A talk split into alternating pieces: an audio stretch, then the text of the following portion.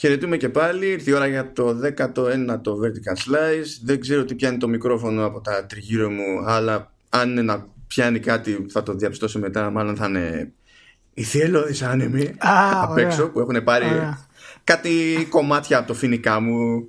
Διάφορα πράγματα. Δεν, δεν κάνει πλάκα, έχει φοινικά. Απλά, απλά το ναι, ναι, όντως έχω. Ναι. Ναι, είναι, είναι ο πιο μούρι φίνικα στο παλαιό φάληρο. Ε, και συγγνώμη, αλλά ισχύει. Έχει βραβευτεί. Τα φλακ. Ε, γεια σας και από μέρα. Απογοήτευσε το γεια σας κατευθείαν. Γεια παπά στο μικρόφωνο του Vertical Slice. Πολλά γίνανε αυτή τη βδομάδα. Το πρωταρχικό είναι ότι προσπάθησα να επιβιώσω από την επίθεση που δέχτηκα από τον Μάνο και τον ξάδερφό του, τον ειδικό περί την προηγούμενη εβδομάδα, καθώς ήταν δασκαλεμένος να χρησιμοποιήσει το επιχείρημα της ε, χαμηλής του, της μικρής του ηλικίας εναντίον μου και να με ρίξει σε μια εβδομαδία κατάθλιψη που οριακά σήμερα έχω βγει. Θέλω να Εντάξει, δεν δασκαλεύτηκε ποτέ ο Σταύρος. Ποτέ. Απλά συντονίστηκε με την κατάσταση. Λοιπόν, ναι. και μέσα σε όλη τη βδομάδα είχαμε διάφορα πραγματάκια τα οποία γίνανε και τα οποία πρέπει να συζητήσουμε. Ε, και να πω ότι δέχτηκα επιθέσεις εκ νέου από τον Μάνο σήμερα ο οποίος μου έστειλε φωτογραφία μιας μέλισσας η οποία ε, την ανακαλύψανε πρόσφατα είναι η τελευταία που με της περίοδου προϊστορικής περίοδου, ας το πούμε έτσι, τέλος πάντων. Και είναι τόσο μεγάλη όσο ένα ποντίκι. Και αυτό είναι αλήθεια και τη βρήκανε όντως. Και ο Μάνος μου την έστειλε και μάλιστα δίπλα είχε και άλλη μέλισσα για να μου δείξει τη, ε, μια κανονική, ναι, για να μου δείξει τη διαφορά του μεγέθους της μέλισσας. Εγώ γενικά με τα έντομα δεν τα πάω πολύ καλά. Και το να ανοίγεις τώρα το, το chat σου στο Slack και να η πρώτη εικόνα που σκάει εκείνη την ώρα να είναι μια τεράστια μέλισσα η οποία σαν ποντίκι Είδες όμως κάτι δαγκάνε. Έχει αφύσικα, δηλαδή κατά αναλογία έχει τεράστιες δαγκάνε σχέση με μια κανονική Ακριβώς. Ακόμη και, για τον Boyd. Να κλείσω αυτή την ε, πονετική εισαγωγή λέγοντας ότι ο Μάνος είναι φίλος μου 15 και χρόνια και τα κάνει αυτά. δηλαδή δεν είναι απλά ότι είμαστε ένα χρόνο. Έτσι, κανονικά θα έπρεπε να νιώθει την κατάσταση και όμως δεν νιώθει. Οι επιθέσεις του έχουν γίνει χειρότερες το τελευταίο καιρό. και, γι αυτό, και γι' αυτό θα το πληρώσει σιγά σιγά και οδυνηρά. Πώς περάσατε αυτή, αυτή τη εβδομάδα, τι κάνετε. Ε, ε, κοίτα, να, να ελαφρύνω λίγο το κλίμα έτσι. Γιατί, ναι, γιατί εγώ το σοβάρεψα πολύ. Έπεσε σε μια πληροφορία. Ε, ναι, ναι. Ισχύει, ισχύει. Το έχεις αυτό. Ε, έπεσε σε μια πληροφορία που προφανώς, παιδί μου, εντάξει, ε, αποκλείεται να είναι κάτι που μαθεύτηκε τώρα, αλλά είναι κάτι που άκουγα πρώτη φορά εγώ. Okay. Ε, λέει ότι δεν είναι τυχαίο που η σειρά, ξέρεις, με, με τα ports των παλιών τίτλων της Sega λέγεται Sega Ages. το, το Ages δεν είναι τυχαίο. Ναι. Το ξέρεις εσύ αυτό; Το ξέρω, το ξέρω. Είναι Sega ανάποδα. Μπερδεμένα. Ναι, ωραία. Εγώ δεν, δεν το είχα πάρει χαμπάρι αυτό. Α, OK. Okay. Όμως το, το πραγματικά super ποιο είναι; Είναι ότι αυτό το έμαθα επειδή ε, έκπληκτος το συνειδητοποίησε και το έγραψε, το δήλωσε δημοσίως. ένας από το PR της Sega. που παλιότερα ήταν κονάμι και τον ήξερα αυτόν και σηκώθηκε και πήγε και πέταξε αυτό. Μπράβο, συγχαρητήρια. Γάλλη φίλε, Γάλλη, τι να πεις. Πολύ ωραία, πολύ ωραία. Και τώρα που ε, κάνουμε ναι. όρεξη μετά την Blizzard, τις Μπέλισσες και το Sega Ages. Ε, ωραίο το Sega Ages. Ε; Είναι, είναι, είναι και Ages, δηλαδή οριμάζει κιόλας, σαν το καλοκρασί. Sega Ages. Α, η Sega παραμένει καλύτερη όλων των εποχών, έτσι. Πρέπει να είναι, δεν το συζητάμε δηλαδή. Τώρα εδώ είναι που φλα, φλασάρεις στο, στο μυαλό. Δεν είναι. Πρέπει να το δηλώσει. Το κλασικό meme, not sure if serious, ξέρω εγώ. Δεν είναι καλύτερη μάνο. Δεν είναι. Κρίμα, ρε παιδί μου. Κρίμα. Θα, θα κάνω τέτοιο, θα κάνω dispel αυτό το status effect που ε, προέκυψε τώρα και θα πω Dreamcast, Dreamcast, Dreamcast, Dreamcast, Dreamcast. Αυτό βάζεις και αντιστραφεί το κλίμα. Λοιπόν, ήταν να ξεκινήσουμε ανάποδα, αλλά τα τελευταία νέα μας αναγκάζουν να ξεκινήσουμε ομαλά. Δεν ξέρω τι σημαίνει αυτό. Αλλά. ε, Ε, παρετήθηκε, αποσύρεται, συνταξιοδοτείται ο Μέγας, ο μοναδικός, ο Ρέτζι Φιλζάιμπε, ο My Body is Ready. Φύσαμε! Και ο Mr. Φίλσαμε. Χωνέψτε το. Φύσαμε δεν λέγεται μάνο φύσαμε. Δεν λέγεται φύσαμε. Φύσαμε λέγεται είναι... φύσαμε. Όχι, είναι, είναι τραγούδι της Σοφίας Βόσου το φύσαμε. Εντάξει, λοιπόν, στο τέλος των σημειώσεων αυτού του επεισοδίου θα κάνω embed το βιντεάκι όπου μόνος του εξηγεί πώς προφέρεται το όνομά του. Λοιπόν, καταρχάς όπως και να προφέρετε, δεν γράφεται όπως το έγραψες. Λοιπόν, ε, τι, και το, τι, το αφού δεν υπάρχει, δεν υπάρχει ορθογραφία υπάρχει, σε αυτή την περίπτωση. Υπάρχει, υπάρχει. Στα ελληνικά ορθόγραφη λάθος. Φύσαμε μία λέξη. Είναι δύο λέξεις. και το, το, feels, το feels I'm είναι πιο εντυπωσιακό εσύ. Ξέρω πώς λέγεται, αλλά είναι πιο εντυπωσιακό. I mean, feels I'm. Τι φίλσαμε. Φίλσαμε. Ρέτζι φίλσαμε. Ε, πήγα να του πεις πώς λέγεσαι έτσι, ρε. Λοιπόν, να σου πω ότι. να το πάω τώρα στη συνταξιδοτήτη να είναι έρημο σπιτάκι του να πάω να παίξω τα fanboys τουκ τουκ λοιπόν ε, ευχαριστούμε πάρα πολύ τον κύριο Φίλς Αμέ έτσι μαχαιριές ε, κάνω εντάξει okay, και λοιπόν είναι, υπήρξε εξαιρετικός έτσι ε, δεν ξέρω ποια είναι η γενικότερη σου άποψη για αυτόν. Πάντως είδα στο, στο facebook ε, κάποιους για κάποιο περίεργο λόγο να, είναι, ξέρεις, να, μην, να μην τους αρέσει πια. Και δεν κατάλαβα ακριβώς γιατί. Κοίτα, νομίζω... Η αλήθεια είναι ότι δεν ξέρω τώρα ποιος είναι ποιος, γιατί είδα τη συζήτηση, έτσι, αλλά δεν έχω ιδέα. Ε, καλά, δεν θα, περίπτωση... δεν θα ονοματίσουμε. Δεν θα ονοματίσουμε όχι, αλλά... όχι, όχι, δεν λέω για, το, για να ονοματίσουμε, αλλά θέλω να πω ότι ε, ότι ασχέτως ονομάτων σε κάθε περίπτωση δεν ξέρω πληροφορίες για τον καθένα ε, για να ξέρω πόσο, πιθανή, πόσο πιθανό είναι να ισχύει η θεωρία που έχω για αυτό. Εκεί το πάω. Ναι, είναι ότι κανένας, κανένας από αυτούς που ήταν συζήτηση δεν έχει προσωπική εμπειρία ή επαφή με το Ρέτζι. Ναι, αυτό, ε, εντάξει, νομίζω... αυτό να το ξέρουμε. Αυτό είναι ένα ασφαλές συμπέρασμα γενικά ναι. στη ζωή, πιστεύω. είναι, είναι ασφαλές. Γιατί πολλοί μιλάγανε σαν να το ξέρανε από προχθές. Δουλεύαν στα δεξιά-αριστερά cubicle. Απλά, ξέρεις, για να προσπαθήσω να κατανοήσω τη, τη φάση, σκέφτομαι, παιδί μου, ότι ε, από μια ηλικία και κάτω είναι πιο πιθανό κάποιος να έχει εκτεθεί, ρε παιδί μου, στην πορεία του, του Reggie ε, αλλιώς Reginator, ε, στη, στη, φάση του, του Wii U, ας πούμε. Να πήρε εξόφαλτσα την κατάσταση του, του Wii και του GameCube. Ναι, ναι, εντάξει, το δέχομαι αυτό που Εκεί με στο μυαλό σου μπορεί να τον έχεις συνδυάσει με αποτυχία, ρε παιδί μου. Δηλαδή, το δέχομαι αυτό που λες. Αλλά απ' την άλλη, άμα έχεις ασχοληθεί με Nintendo αρκετά για να ξέρεις το Reggie και το Wii U και ότι ήταν πίσω από την αποτυχία του Wii U, ας πούμε, ο Reggie σε κάποιο βαθμό, ε, δεν είναι εύκολο να κάνεις και ένα μικρό Google search να δεις γενικά ο Reggie ποιος είναι, ας πούμε. Δηλαδή, γιατί κολλάς στο, στο Wii U; Συγγνώμη, Wii U. συγγνώμη, έχεις συνειδητοποιήσει ότι βγαίνουν άνθρωποι στο Facebook; Και κάνουν random ερώτηση και περιμένουν απάντηση, αλλά δεν κάνουν search στο, στο web για να βρουν απάντηση σε αυτό που ψάχνουν. Ναι, Αυτό δεν το λέω πάλι για τα συγκεκριμένα άτομα, γιατί δεν έχω ιδέα. Εντάξει, αλλά επειδή αναρωτιέσαι, ξέρεις πόσο δύσκολο είναι κάποιος να κάνει Όχι, μια αναζήτηση. Αλλά, εντάξει, το καταλαβαίνω αυτό. Αλλά όσο να είναι ο Ρέτζι δεν είναι και μια γενική ερώτηση. Δηλαδή είναι αυτό που αγαπάς ποτέ. Το ψάξε λίγο το άτομο να δεις πριν κάνεις ένα random post στο Facebook λέγοντας χαζομάρες. Ε, κοίτα, ο Ρέτζι για μένα ήταν, ήταν αυτό που περίμενα βασικά. Ήταν ακριβώς ο άνθρωπος που χρειαζόταν η Nintendo την κατάλληλη στιγμή μετά την γενικότερη απογοήτευση του GameCube ε, στο οποίο βέβαια να πούμε εδώ κάτι, γιατί πάντα υπάρχει αυτός ο μύθος ότι όχι πόσο χάλια τα πάει η Nintendo. Η Nintendo είχε κέρδη και στην εποχή του Gamecube ακόμα. Και στην ναι, τράπεζα είχε, είχε, είχε 6 δις κατά κάθαρα και καθόντουσαν. Μα κέρδη Έτσι, είχε δηλαδή... και σε μεγάλο διάστημα από την εποχή του Wii U.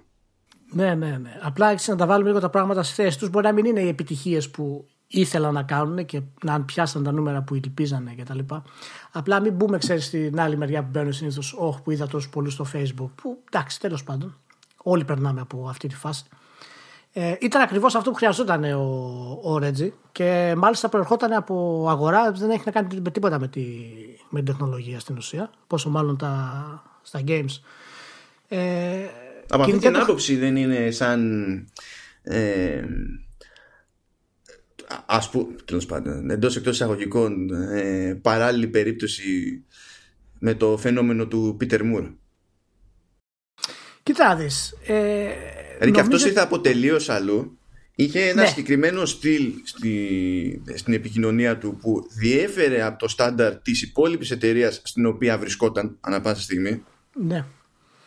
Ε, ήταν το πακέτο αυτό που έφερε η Microsoft για να μπορέσει να κάνει ε, να διεισδύσει ας πούμε στο νέο αυτό κόσμο ε, το video games χρειαζόταν ένα πακέτο και το πακέτο που είχε έρθει μαζί με το Moore τότε έτσι ήταν και ο Allard οι οποίοι βγάλανε αυτό το, το μοντέρνο το ξέρεις είμαι, είμαι γρήγορος, είμαι hip είμαι στα πράγματα μέσα ο Ρέτζι έβγαλε μία, μία μαγιά, ας το πούμε έτσι, δεν έχω καλύτερη λέξη αυτή τη στιγμή, ε, η οποία δεν την είχαν οι Ιάπωνες και η Nintendo την είχε χάσει ολοκληρωτικά με την προηγούμενη γενιά. Όχι, δηλαδή, όχι, ακόμα θυμάμαι... οι Ιάπωνες το θεωρούν φοπά να και, ναι, ναι, ναι. κινηθούν σε τέτοιο ύφος. δηλαδή την E3 ας πούμε πριν, ε, το 2004 που έγινε η παρουσίαση πάνω του, του, του Reggie επίσημα, που δείχναν αυτό το βίντεο του Pac-Man Versus και δεν υπήρχε ψυχή στο. Δηλαδή είχαν όλοι πάθει σοκ.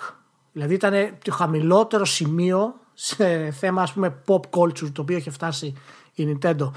Και στην άλλη σκηνή εκείνη, τη, εκείνη την περίοδο ο Χιράι, ξέρεις, θυμάσαι, είχε έβγαζε τα μπουζάκια με το PlayStation και φώναζε παιδιά ε, ο πόλεμος με τις κονσόλες τελείωσε. Ο Χιράι είχε την ανάποδη πορεία έτσι, δηλαδή είχε ξεκινήσει πιο cool. ναι, ναι, ναι, ναι. Και μετά όσο πήγαινε και σοβάρευε, σοβάρευε, σοβάρευε, σοβάρευε.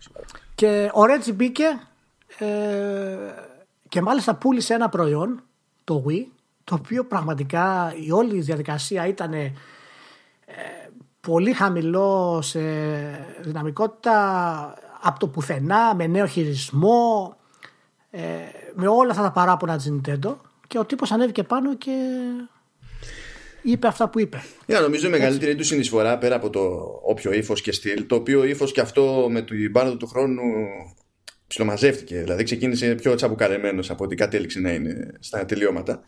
Μα, μα δεν μπορεί να το κάνει συνέχεια αυτό. Ναι, ναι, δεν, όχι, δεν, δεν, δεν το λέω σαν αρνητικό, το λέω σαν διαπίστωση. Ναι. Δεν είναι... Το, το λέω γιατί άλλοι το πάνε σαν αρνητικό. Νομίζω ότι πρέπει να είναι κάθε έξι μήνες να βγαίνει έξω και να κράζει τον ανταγωνισμό. Ε, όχι, εντάξει τώρα. Αυτό, άμα είναι ε. να το κάνεις, έχει νόημα να διαλέγεις τη στιγμή που θα το κάνεις. Για να έχει ε, το ακριβώς, maximum effect, ακριβώς. όχι να γίνεται μετά καρικατούρα η κατάσταση, ας πούμε. Ακριβώς. Αλλά νομίζω ότι αυτό που έφερε περισσότερο ήταν μια μη ιαπωνική προσέγγιση στην, στην επικοινωνία. Δηλαδή, δεν νομίζω ότι θα έμπαινε στη διαδικασία ε, με άλλου τύπου επιλογή στη, στην κεφαλή της Nintendo of America ή τέλος πάντων κάποιον Ιάπωνα ε, δεν θα έμπαινε δεν θα ξεκινούσε παρουσίαση για την περίπτωση του Wii ας πούμε και θα είχε βρεθεί κάποιος θα είχε θεωρηθεί λογικό και μετά θα είχε βρεθεί τρόπος να εξηγηθεί σε κοινό ε, εμπόρους και, και δημοσιογράφους ταυτόχρονα. Στην ουσία ένα συγκεκριμένο business strategy που λέγανε τότε ξέρεις για Blue Ocean και τα λοιπά αυτό είναι, είναι τελείως επιχειρηματική θεωρία ε, σε εκείνη την περίπτωση και καταφέρανε να το, να το πλασάρουν αυτό με τρόπο που να είναι κατανοητό και εύπεπτο. Και ήταν πολύ σταθερός και στις κινήσεις του, τις επιχειρηματικές και στις παρουσιάσεις του γενικότερα.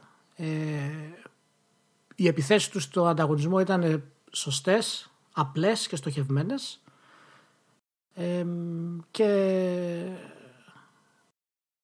φυσικά η διάσημη αδάκα του Kicking Ass and Taking Names όλα αυτά έδωσε στους ε, οπαδούς και φίλους της Nintendo μια ελπίδα ότι θα υπάρξει κάποια αλλαγή γενικότερα στην Nintendo και υπήρξε αλλαγή. Απλά ίσως όχι απαραίτητο όπως την θέλανε αυτοί γιατί χρειάζεται κότσια να βγάλεις το Wii. Καλά, ναι. Σε εκείνη την περίοδο, έτσι. Και πολλοί κόσμος... Δεν πρέπει να το φοβόντουσαν όμως. Μέσα τους δηλαδή. Πρέπει ναι, να το είχαν πάρει ανάποδα. Γιατί άμα, άμα φοβάσαι λίγο, άμα φοβάσαι λίγο, ναι, ναι, δεν ναι, χρησιμοποιείς ναι, ούτε ως code name για εσωτερική κατανάλωση τη, τη λέξη revolution. ναι, ναι, ναι. Και αυτό ήταν το, αυτό που χρειαζόντουσαν ήταν αυτό το κάτι παραπάνω να τους, να τους πρόξει. Ε, γενικά όλη η πορεία του Phil Sime, η μεγάλη του επιτυχία φυσικά που ήταν το, το Wii, ήταν αυτός που παρουσίασε το Nintendo DS, έτσι, κορυφαία ας πούμε κονσόλα των ευθυνών μας χρόνων. Ε, ήταν, αυτό, ήταν άνθρωπος ο οποίος πέρασε την αποτυχία του, του Wii U ε, δεν του χρεώνεται βέβαια, αλλά του χρεώνει το κομμάτι που πρέπει να του χρεωθεί. Τότε δεν μιλούσε τόσο στην πορεία του Wii U, μιλούσε ε, ναι. πιο συχνά ο Ιβάτα βασικά. Ναι, ναι, ναι. Και ήταν μάλιστα ακριβώς ε, η σιωπή του, του Ρέτζι εκείνη την εποχή ήταν σχετικά, μπορεί να υπήρχε κάποια κόντρα με τα Ιαπωνικά γιατί αυτό συνέβαινε από πάρα πολλά χρόνια ούτως ή άλλως στα τμήματα της Nintendo, καλά και της Sega βέβαια. Ναι, αυτό είναι κλασικός σε Ιαπωνικές Αυτό, είναι, αυτός είναι, είναι κλασικά. Και εν, εν τέλει κατάφερε να κάνει όχι μόνο το Wii επιτυχία στην Αμερική και το Switch ε, να το συνεχίσει, ε, να το εγκαθιδρύσει σωστά, να το κάνει όλα τα ρεκόρ που έχει κάνει αυτή τη στιγμή το, το Nintendo Switch και στην Αμερική. Και νομίζω ότι ήταν μια από τις πιο καλές κινήσεις στην Nintendo, ήταν η ένεση που χρειαζόταν εκείνη την εποχή και νομίζω αυτό αποδείχτηκε από τη συνολικότερη πορεία της εταιρείας. Μιας και πιάνουμε στην ουσία, ξέρεις και την προσπάθεια για το, για το Switch. Που λογικό είναι να, ε, να την οικειοποιείται και ναι, εκείνος σε κάποιο βαθμό. Έτσι. Ε, οικειοποιείται σε μεγάλο βαθμό. Σε μεγάλο βαθμό. Ναι, ναι. Όχι το μεγαλύτερο. Ναι, άλλο τώρα ξέρεις, μου σε σκέψη ψιλοξέμπαρκη.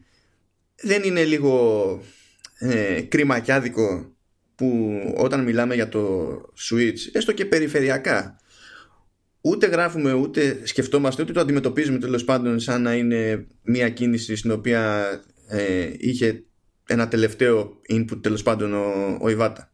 Γιατί αυτό δεν ξεκίνησε να φτιάχνεται ούτε προωθήθηκε ως ιδέα το, το Switch μετά την εποχή του Ιβάτα. Ήταν όσο ήταν ο, και ο ίδιος. Μα ο Ιβάτα έχει παίξει είναι η βασική προσωπικότητα στη μεταμόρφωση της Nintendo έτσι και... Ναι, απλά με ενοχλεί λίγο, ξέρεις ότι. Δεν έχει, δεν... δεν έχει ακουστεί, έχεις δίκιο, δεν έχει ακουστεί ναι. αρκετά. Ναι.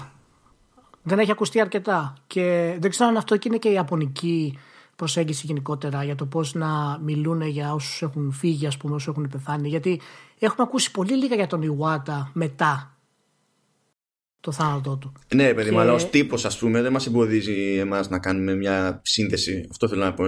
Ε, κάνουμε συνδέσεις και συνδέσεις. Εδώ για κάποιο λόγο δεν έχει βγει οργανικά αυτό το πράγμα, ξέρεις, ναι, μα δεν το, προ, δεν το προωθεί καθόλου και η Nintendo. Είναι ιαπωνικό αυτό, λες.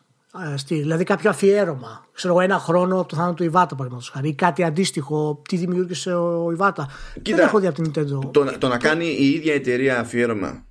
Ναι. Ε, είναι νομίζω ότι είναι απίθανο λόγω κουλτούρας. Λόγω κουλτούρας, α. Από την άλλη, ε, ε, ε, έχει και ένα κίνδυνο μια τέτοια κίνηση. Διότι πηγαίνει, δημιουργείς και το περιθώριο στον άλλον που βλέπει το αποτέλεσμα με μια τέτοια κίνηση, βλέπει αυτή την κίνηση τέλος πάντων, ε, του αφήνεις στο περιθώριο να σκεφτεί ότι χωρίς αυτόν η Nintendo θα είναι χειρότερη. Ναι, εντάξει. Το... Και αυτός στι αγορές δεν είναι η καλύτερη σκέψη. Ω ένα βαθμό θα συμφωνήσω με αυτό. Είναι και ειδική, είναι ειδική περίπτωση βέβαια, γιατί μιλάμε για το θάνατο κάποιο. Δεν μιλάμε ότι απλά απολύθηκε ή έφυγε. Έτσι. δεν διαφωνώ καθόλου. Έχει... Απλά οι αγορές λειτουργούν ναι. ηλίθια σε κάποια πράγματα. Γι' αυτό και οι εταιρείες προσπαθούν να συνυπολογίσουν και αυτή την ηλικιότητα σε κάποιες τέτοιες περιπτώσεις. Αυτό θέλω να Ναι, ναι, ναι. Ο, ο Ρέτζι πάντω ήταν εξαιρετικός, πήγε πολύ καλά. Ε, bachelor στα business economics και τα έβαλε σε εφαρμογή με τον καταλληλότερο τρόπο. Και παρά ότι στο τέλος ήταν αρκετά έτσι πιο σιωπηλός από ό,τι τον είχαμε συνηθίσει, νομίζω ότι είναι από τις προσωπικότητες της Nintendo στην, ε, με τα Gamecube εποχή, στη μεγάλη στροφή ας πούμε της Nintendo. Και να είναι καλά ο άνθρωπος, ευχαριστούμε πάρα πολύ. Βέβαια δεν συμφωνώ με, το, με την επιλογή που έχουν για να τον αντικαταστήσει. Αυτό δεν θα παλιώσει ποτέ έτσι. Δηλαδή είναι ένα, μια, ένα κινούμενο marketing campaign δεν το, for ναι, free ναι, όμως. Δεν, δεν συμφωνώ. Και η θεωρία των ονομάτων που έχω ότι κάθε διάσημος πρέπει να έχει κορυφαίο όνομα ε, δεν ξέρω αν θα μπορέσει να την στηρίξει. Γιατί το όνομα του, του νέου ε, Vice President ε, President μάλλον τώρα. Ναι τώρα είναι Vice ήταν πριν ναι, ε, είναι Doug Bowser Ε, εδώ έβγαινε επί με, με κίτρινο νίον μπλουζάκι, ξέρω εγώ, που έλεγε Tim Bowser στην πλάτη και γύρναγε για να το δούνε κιόλας. Ο τύπος το, το ζει. Σου λέει γιατί θέλω, όχι. Ναι, θέλω να πω ότι η καταστροφή της Nintendo ξεκινάει από, στην, από σήμερα. Από τη στιγμή που ο Bowser θα πάρει τα ενία της Nintendo. Γιατί; Γιατί κατάφερε και βρήκε τρόπο να νικήσει τον Μάριο εκ των έσω. Σας το λέω. Ξέρεις τι να κάνει; Ξέρεις θέλω να κάνει; Θέλω να, έχουν, να, να σκάσει μια χρονιά που να έχουν μικροπροτζεκτάκια Μάριο, spin-off ξέρω εγώ και τέτοια. Ε, ή στον κόσμο του Μάριο, γενικά. Ξέρεις, όπως είναι και, και ο γιος στον κόσμο του Μάριο είναι, ξέρεις, και Βάριος στον κόσμο του Μάριο είναι κτλ. Αλλά σε κάθε παιχνίδι να έχει ένα κάποιο ρόλο λίγο της προκοπής ο Bowser και να πούνε ότι αυτή η χρονιά είναι Year of Bowser. Όπως λέγανε Year of Luigi. Και να σκάει κάθε φορά το άτομο και να τρολάρει. Ρε, εσύ, να σου πω κάτι, δεν το αλλάζει το όνομα αυτό. Συγγνώμη δηλαδή. Όχι, εσύ, σου έχει τύχει τέτοια, τέτοια πετυχεσά που λένε και. Μου αρέσει Dark Bowser και Nintendo. Να του λες Nintendo. Δηλαδή είναι, είναι, είναι too much. Too much. Όχι, δεν να, να, να είναι καλά ο άνθρωπος. Εν τω μεταξύ είναι και το όνομα, είναι και το Doug. Ναι, το, το, Doug, το Doug είναι το πραγματικό λάθος. Ναι, δηλαδή εντάξει. Γιατί και στο full είναι λάθος. Το full ξέρω εγώ είναι Douglas. Ναι, OK. Okay. Ναι, άλλαξε λίγο. Δηλαδή, ναι. δηλαδή το, το, και το Reggie είναι λάθος. Δεν είναι κάτι φοβερό σαν όνομα, αλλά σώζεται από το Fils-Aimé. Που είναι δεν σώζεται έτσι όπως το λες, δεν σώζεται. Ε, σώζεται, σώζεται, μια χαρά είναι. Είναι, λοιπόν, είναι τώρα σεβασμός, ε, αυτή είναι ένδειξη σεβασμού το να λε: Έχει και εμένα λάθος το όνομα του άλλου. Δηλαδή ντροπή. Συγχαρητήρια στον Bowser. Έτσι. Κατάφερε, τώρα η Nintendo θα πέσει κατάφερε και ανοίξει το, το Μάριο. Τέλος. Μπορεί τώρα με μια έτσι ένεση από την πλευρά του κακού στο, στο management μπορεί να δούμε ξαφνικά ε, mature franchises από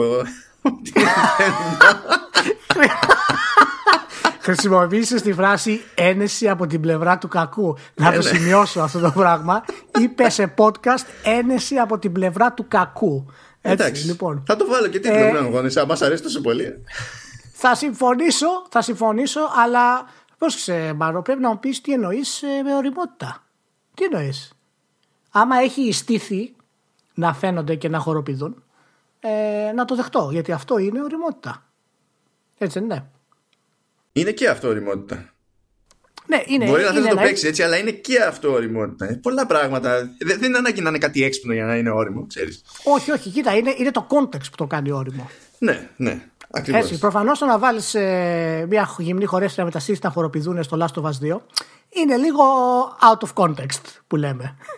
Ναι, εντάξει, όσο, όσο να πεις. Άμα, δια, ναι, άμα βάλεις λάθος καινούριο κοστούμι στη, στη Σάμου Σαράν, ναι, μπορεί να υπάρχει ένα πρόβλημα. Ε, ναι. Αλλά. Αν θες να μην το χρεωθείς, αλλά να κάνεις τσαχπινιά, δανείζεις Σάμου Σαράν στο Video Live. Μάλλον. Λοιπόν, υπάρχουν όρια. Έτσι. Η Σάμου Σαράν είναι, είναι μια σοφιστική ε, πολεμίστρια διαγαλακτική. Λοιπόν, δεν έχει καταλάβει τόσα χρόνια ότι δεν, είμαστε δεν ξεκινάμε. Δεν, δεν, δεν μου κάνεις ερώτηση που να οδηγήσει οποιοδήποτε είδους brainstorming. Δεν, έχουμε, δεν το έχεις μάθει αυτό το πράγμα. Λοιπόν. Και μετά το, το Reggie καλά να πάει, να είναι καλά ο άνθρωπος. Έχουμε πολλά, έχουμε μεγάλες κυκλοφορίες αυτή τη εβδομάδα μάλλον. Και επέμενες, να μιλήσουμε για το Anthem, αν θυμάμαι. Ναι, η, η ζωή επιμένει να μιλήσουμε για το Anthem. Εγώ δεν είχα κανένα καημό. Ε, λοιπόν, κυκλοφόρησε το Anthem. Γενικότερα. Ναι. Μια γρήγορη σούμα του Anthem είναι, έχει 6 το Metacritic. Το οποίο για Metacritic αυτό είναι τρομερό, δηλαδή είναι καταστροφή. Και αυτό ε, με τα περισσότερα reviews να μην έχουν βαθμολογία ακόμη, γιατί δεν υπήρχε χρόνος να βγάλουν ακόμα βαθμολογίες. Πράγμα που απλά υποδεικνύει άλλο πρόβλημα στην όλη διαδικασία όπως αντιλαμβάνεσαι. Και θα ήθελα να σου κάνω μια ερώτηση κρίσεως. Ποια ήταν η ημερομηνία κυκλοφορίας του Anthem, έχεις καταλάβει; η ημερομηνία κυκλοφορίας του Anthem, περίμενα κάτσε να σκεφτώ. Δεν έχω, να, να ψάξω αυτό το grid ε, της ε, DCA για την κυκλοφορία του, το εξενόφυλλο. Ξέρω, ναι, γιατί είναι λίγο περίεργη φάση. Λέει, οι απόψεις δίστανται, παιδί μου, και εσωτερικά από, πιστεύω. Από πού να το πιάσεις αυτό το πράγμα έτσι, και, και πού να καταλήξεις. Δηλαδή είναι τόσο λάθος το, το γύρω-γύρω το οποίο δεν έχει να μιλήσεις καν για το παιχνίδι εν τέλει. Που ξεκινάει από αυτό που είπες. Ποια ήταν η ημερομηνία του κυκλοφορίας του άνθρωπου, γιατί άλλοι το παίζουν από 15. Άλλος παίρνει εσύ, αγοράζει το παιχνίδι, αγοράζει και την, ε, το service στην Origin για να μπει μέσα, γίνεται συνδρομητής για να πάει να παίξει το, από τις 15 το, το Anthem. Το οποίο ήταν το ίδιο παιχνίδι, δεν ήταν πέτα. Ήταν το ίδιο παιχνίδι που θα έβγαινε στις 22. Ναι, ναι. Παρ' όλα αυτά υποτίθεται ότι τάζουν day one patch. Που ένα δεν ξέρει γιατί απ' όλα. Θα λέει day one patch. Είναι, έχει, δηλαδή στο πουλάνε μπορείς να πιάσεις δηλαδή αν είσαι στο, σε EA Access και Origin Access και στην περίπτωση του Origin Access είσαι και Premium Member σου σκάει το παιχνίδι ολόκληρο Πώς βγαίνεις και λες μετά, ναι, θα έχω day one patch, το οποίο day one patch είναι μία εβδομάδα μετά την ημέρα που βγαίνει στο ράφι. Δηλαδή, ο άλλος που σε πλήρωσε νωρίτερα και περισσότερα, ε, ε, γιατί, γιατί είναι αυτός που τρώει πρώτος στη μούτσα. Όλα αυτά πριν, όλα αυτά πριν, ε, μετά μάλλον, όχι πριν, μετά από το grid που είχε βγει, το οποίο έλεγε την κυκλοφορία του Anthem, για να σου δώσει πληροφορίες για το πώς να μπορέσει να το παίξεις αυτό το πράγμα. Το όταν, όταν βγαίνει τέτοιο, τέτοια ιστορία από το, το, Twitter account EA Help. να σου πω, τι κάνουν οι άνθρωποι στην EA. Τι είναι αυτό το πράγμα; Το grid που βγάλανε το εξελόφυλλο με τις ημερομηνίες κυκλοφορίας, τους τρόπους για να παίξει, για να παίξει όλο το Anthem, είχε δύο διαφορετικές εβδομάδες για τον demo. Είχε δύο διαφορετικές ημερομηνίες για το PC. Που ούτε τα demo είχαν πρόβλημα. Είχε Όλα δύο διαφορετικές συνδρομέ για να επιλέξεις. Έτσι. Συν το Legion of Dawn Edition που ήταν το πιο, το πιο ακριβό. Να σε ρωτήσω κάτι ρε Μανώ. Τι κάνουνε; Τι είναι αυτό το πράγμα; Όλα αυτά μέσα στην όλη... Ενώ ξέρουν το παιχνίδι τι θα είναι. Ξέρουν τα προβλήματα που έχει. Γιατί προφανώς η EA και η Bioware τα ξέρουν πρώτοι τα προβλήματα αυτά. Έτσι. Και αντί να κάνουν τα πράγματα πιο απλά, πιο άμεσα, πιο ευχάριστα στη διαδικασία για το λανσάρισμα, μέχρι να φτάσει στο λανσάρισμα, ε, ξεκινούν και βγάζουν αυτό το εξελόφυλλο το απίστευτο, το οποίο πολλοί κόσμοι μάλιστα που είχα διαβάσει, ανεκδοτολογικό θα μου πεις, αλλά δίνει μια αίσθηση ότι τους ε, δεν θέλουν καν να το αγοράσουν με αυτό το πράγμα. Λέει, τι, τι, τι είναι αυτό; Μα λογικό είναι να σε ενοχλήσει αυτό το πράγμα. Γιατί σε δουλεύει. Δηλαδή, σε, σε δουλεύει, σε δουλεύει ξεκάθαρα. Δηλαδή προσπαθεί να πιάσει ένα πράγμα που κάνει όσο κάνει τέλος πάντων και να βρει μαγικούς τρόπους να σε χρεώσει παραπάνω ή να στα πάρει Μετά, νωρίτερα. Ναι, μετά γίνεται αυτό που γίνεται που λες με την όλη λογική περί ε, κυκλοφορίας. Πότε κυκλοφόρησε, δηλαδή ποιος αγόρασε τι, πότε έπαιξε τι, πότε έρχεται αυτό που πρέπει το patch. Δηλαδή ένα πράγμα χαμός. Και μετά σκάνε και τα actual reviews, ας πούμε. Τα, οι εντυπώσεις οι πρώτες, οι οποίες βγαίνουν και αυτές ό,τι να είναι. δηλαδή ήταν, ήταν για μια-δυο μέρες είχαν βγει τέσσερα reviews του PC. Δεν υπήρχε πουθενά από τις κονσόλες, γιατί προφανώς κάποια θα είχαν embargo γιατί το παίζανε σε κονσόλε, μπορεί να μην είχαν καν κώδικα τελικό. Τουλάχιστον αυτό που μπορώ να, να το ξέρω για την περίπτωση τη κονσόλα δεν το έχω σίγουρο. Για την περίπτωση του PC. Για την περίπτωση τους PC με ενδιαφέρει. Ναι. Όταν ναι, έπρεπε να δεσμευθείς για το ότι θα βγει την ημέρα που τους βόλευε το review. Πριν το λανσάρισμα. Δηλαδή πριν από τη φάση με γεμάτους servers. Ξέρεις τι μου κάνει εντύπωση; Ότι βγαίνει ακριβώς αυτό που λες και βγαίνει το GameSpot με review 6. Και μου κάνει εντύπωση πριν το λανσάρισμα είναι αυτό το review, έτσι. Ναι, ναι. Και μιλάμε για το GameSpot τώρα. Δεν υπάρχει μεγαλύτερο site. Είναι αυτό και το IGN τα μεγαλύτερα. Mm. Και βγαίνει, μάλλον το επιτρέπει η EA να βγει πριν ακόμα κυκλοφορήσει κανονικά Μα είναι ένα στόκι, review. Δεν είναι δηλαδή στόκι, είναι χάος, χάος και όλο αυτό το καιρό μας έχουν πρίξει για το πώς θα δίνουν τα reviews και το πώς θα γίνεται η όλη διαδικασία για τα reviews και όλος αυτός ο χαμός με το Mass Effect Andromeda που είχε γίνει και με το Assassin's Creed. Δηλαδή, τι, τι, τι, απίστευτα πράγματα. Απίστευτα, δηλαδή, καταραίει η εταιρεία και από μέσα. Έτσι. Για, για Ελλάδα, η κωδική για κονσόλες. Ε, πώς να σου πω, ε, έμεναν, σκάσανε τελευταία στιγμή στην ημέρα του λανσαρίσματος και αυτή δεν ήταν τυχαία κίνηση, ήταν συνειδητή επιλογή. Και δεν, και δεν, μας, στενεί, και δεν μας στενεί μέσα γι' αυτό. Καλά, προφανώς, προφανώς. Προφανώς, προφανώς. Είναι στον πλανήτη Happy η EA. Η EA πραγματικά πλέον είναι σε ένα, σε ένα επίπεδο που απορώ γιατί δεν είχε καταθέσει πρόταση για το καζίνο στο ελληνικό. Δηλαδή φαίνεται πιο συμβατή κίνηση με τα μυαλά που κουβαλάει. Ε, έχω αρχίσει και ανησυχώ, δηλαδή έχουμε, έχουμε την ε, σταδιακή ας πούμε, καταστροφή εκ των έσω της Blizzard, της αλλαγής τέλος πάντων η Aether έχει να κάνει. Δεν ξέρω. Νομίζω ότι δεν μπορώ να θυμηθώ το τελευταίο καλό λανσάρισμα τη EA. εκτός, εκτός από το FIFA που είναι στον αυτόματο. Φαντάζεται ότι είναι πλέον υπεράνω κριτική. Σου λέει άσου να γκρινιάζουν εμείς βγάζουμε λεφτά και νομίζουν ότι αυτό το πράγμα δεν μαζεύεται. Ότι αυτό αποκλείται να τους κάσει τη μάπα. Λε και, και οι πραγματικοί τους πελάτες είναι οι μέτοχοι. Άμα το, άπαξ και το πιστέψει αυτό το πράγμα το management, όλο το υπόλοιπο είναι θέμα χρόνου. Μου κάνει εντύπωση γιατί επιτρέπω να κυκλοφορήσει το παιχνίδι. Πρόσεξε τώρα έτσι. Το παιχνίδι έχει ακόμα και, και μετά από καθυστέρηση. Ναι, και ναι, καλά ναι, για να το ισιώσουν. Και ε, όχι, όχι μόνο αυτό, πέρυσι τον Ιούνιο λέγανε ότι η πλοήγηση στο χάρτη θα είναι seamless και δεν θα έχει loading. το, το ψέμα το ίδιο. Φυσικά το πρώτο πράγμα που παρατηρεί κάποιος στο, στο Anthem είναι τα loading times, τα οποία είναι απείρως μεγάλα. Α βγήκε, νομίζω το Euro Gamer ήταν το VG247 που έβγαλε άρθρο που λέει ε, εντάξει, λέει, άμα βάλεις SSD είναι καλύτερα. Έλα. Αν το είπε το Euro Gamer αυτό που έχει το Digital Foundry, ε, θα τους κάνουν uninstall ολοκληρωτικά από την ύπαρξη. Δεν υπάρχει. Έλα, φίλε. Και το ζήτημα είναι αν κάτι πηγαίνει καλύτερα με SSD. Το λέω και στην τύχη αυτό το πράγμα. Δεν χρειάζεται πολύ σκέψη. Το ζήτημα είναι αν είναι λογικό να πηγαίνει όπως πηγαίνει, είτε έχει SSD είτε έχει οτιδήποτε άλλο. Δηλαδή, άλλοι τίτλοι που είναι ακόμη πιο πολύπλοκοι και με μεγαλύτερους χάρτες, την, παλε, την παλεύουν. Εσύ, δηλαδή, την παλεύει δεξιά και αριστερά οποιοδήποτε.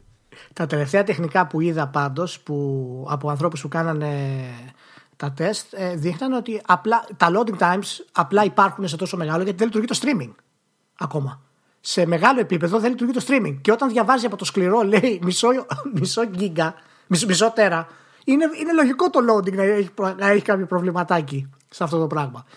Ε... Εν τω μεταξύ, δεν είναι, ε, ε, είναι, είναι χειρότερο από ό,τι ακούγεται. Δεν είναι εντάξει, κάθομαι σε ένα σημείο και περιμένω. Είναι εφόσον είμαι σε πάρτι, ό,τι και να έχουν οι υπόλοιποι, όλοι περιμένουν όσο θα περιμένει εκείνος με το πιο αργό σύστημα. Και αυτό μιλάμε τώρα στην περίπτωση του PC που υπάρχει μια ελπίδα παραπάνω να έχει κάποιος SSD. Έτσι. Στις κονσόλες είναι πιο σπάνιο να έχει κάποιος τη μανούρα. Γίνεται, ε, τέλος ναι. πάντων.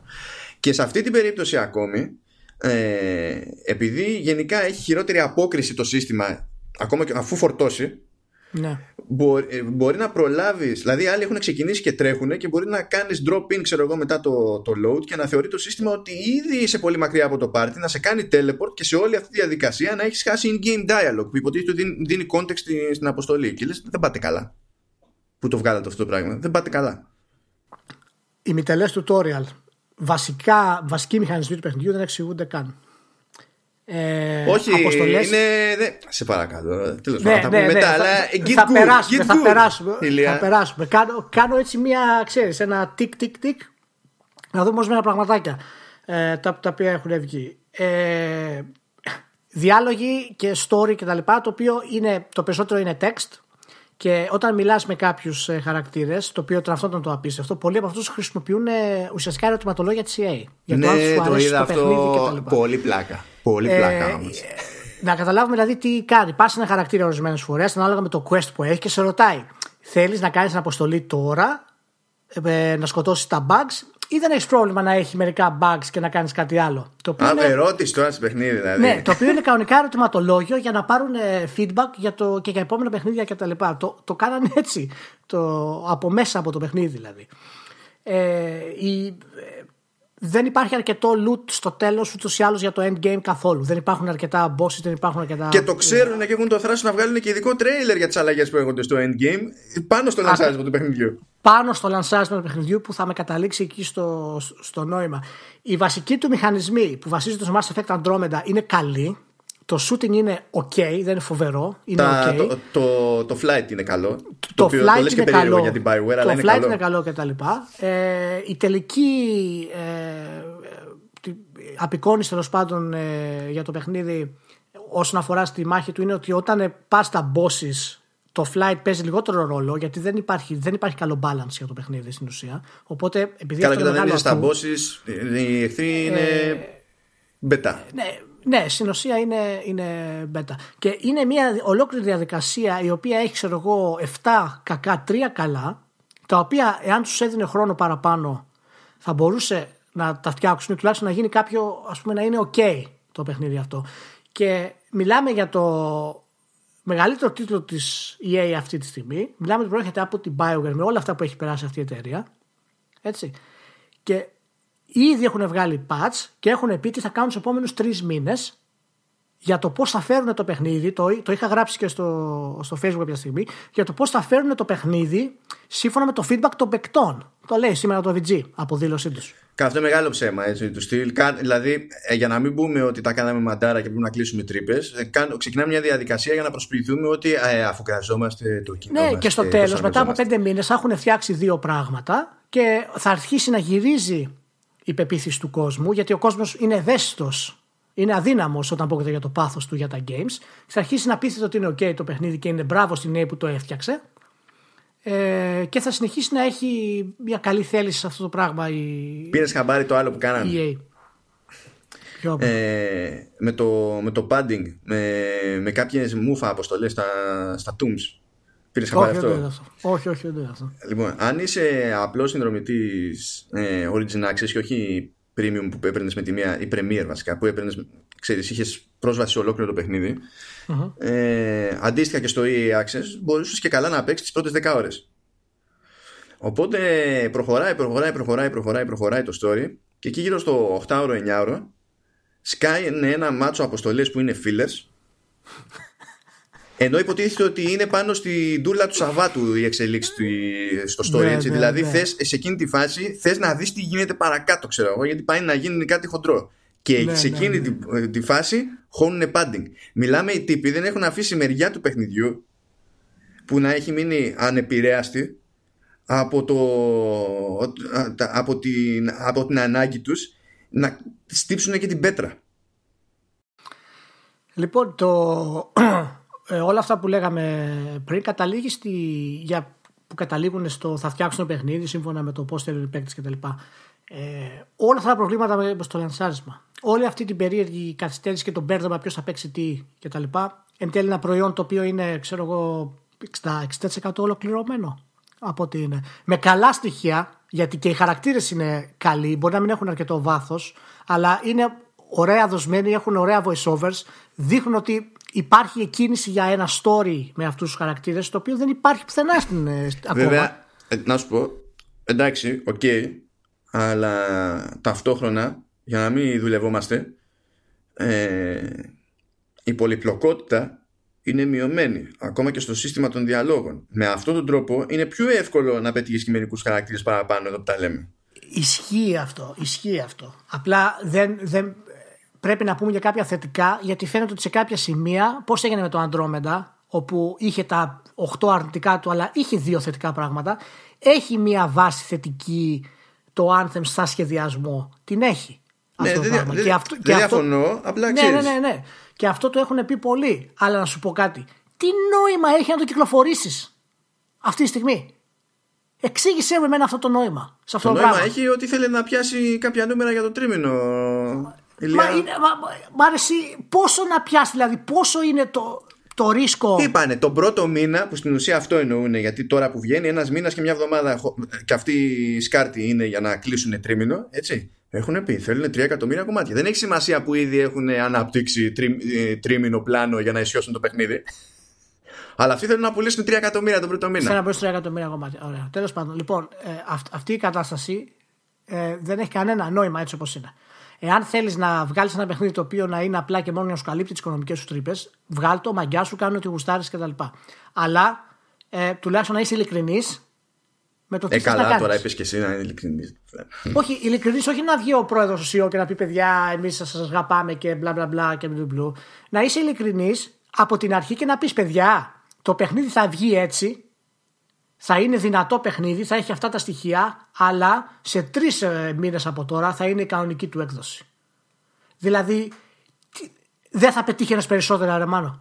Πρώτα απ' όλα, στο, θα έχεις καλή PC, πίστη από τους gamers, δραση. Πρώτα απ' όλα στο PC υπάρχουν οι μηχανισμοί για να το κάνουν αυτό. Δηλαδή, ξέρεις, περιπτώσεις σαν Steam Early Access κτλ. Στο Xbox υπάρχει το, το Xbox Preview Program. Δηλαδή υπάρχει και υποδομή, ξέρω εγώ, για να μπορείς να το αξιοποιήσεις αυτό κάπου. Μόνο, μόνο, στο, μόνο στο PS θα είχαν ένα ζήτημα τέλος πάντων. Ποιος ο, λόγος, ο ποιος ο λόγος λοιπόν να πιέσεις ένα παιχνίδι, έτσι, είναι καλύτερα να φας λίγο ήττα από τη λογική κάποιος να πει Ω, EA τώρα early access, πασκορεδεύουν. Καλύτερα να φας αυτή την ήττα, να, να, να αντιμετωπίσεις αυτή την ήττα, παρά αυτό το πράγμα που έχεις δημιουργήσει ερχόμενη ως EA από αυτό το χαμό που έχεις κάνει και με μια Bioware η οποία τελειώνει. Τέλος η Bioware. Ναι, δεν, ενδιαφ... δεν την ενδιαφέρει την EA, δηλαδή, αφού τα, αφού τα λέμε το, και μεταξύ μας τόσα χρόνια. Δεν τι νοιάζουν όλα αυτά. Κάθε φορά που λες γιατί, γιατί, γιατί, η απάντηση μέσα στο που περνάμε στο μυαλό τους είναι δεν, δεν με νοιάζει. δεν μπορώ να το πιστέψω αυτό το πράγμα όταν ο άλλος έχει επιχείρηση. Δηλαδή θα βγει τώρα η A, θα βγει η A, θα πει δεν πιάσαμε τα νούμερα που θέλαμε. Α απολύσουμε 150 άτομα.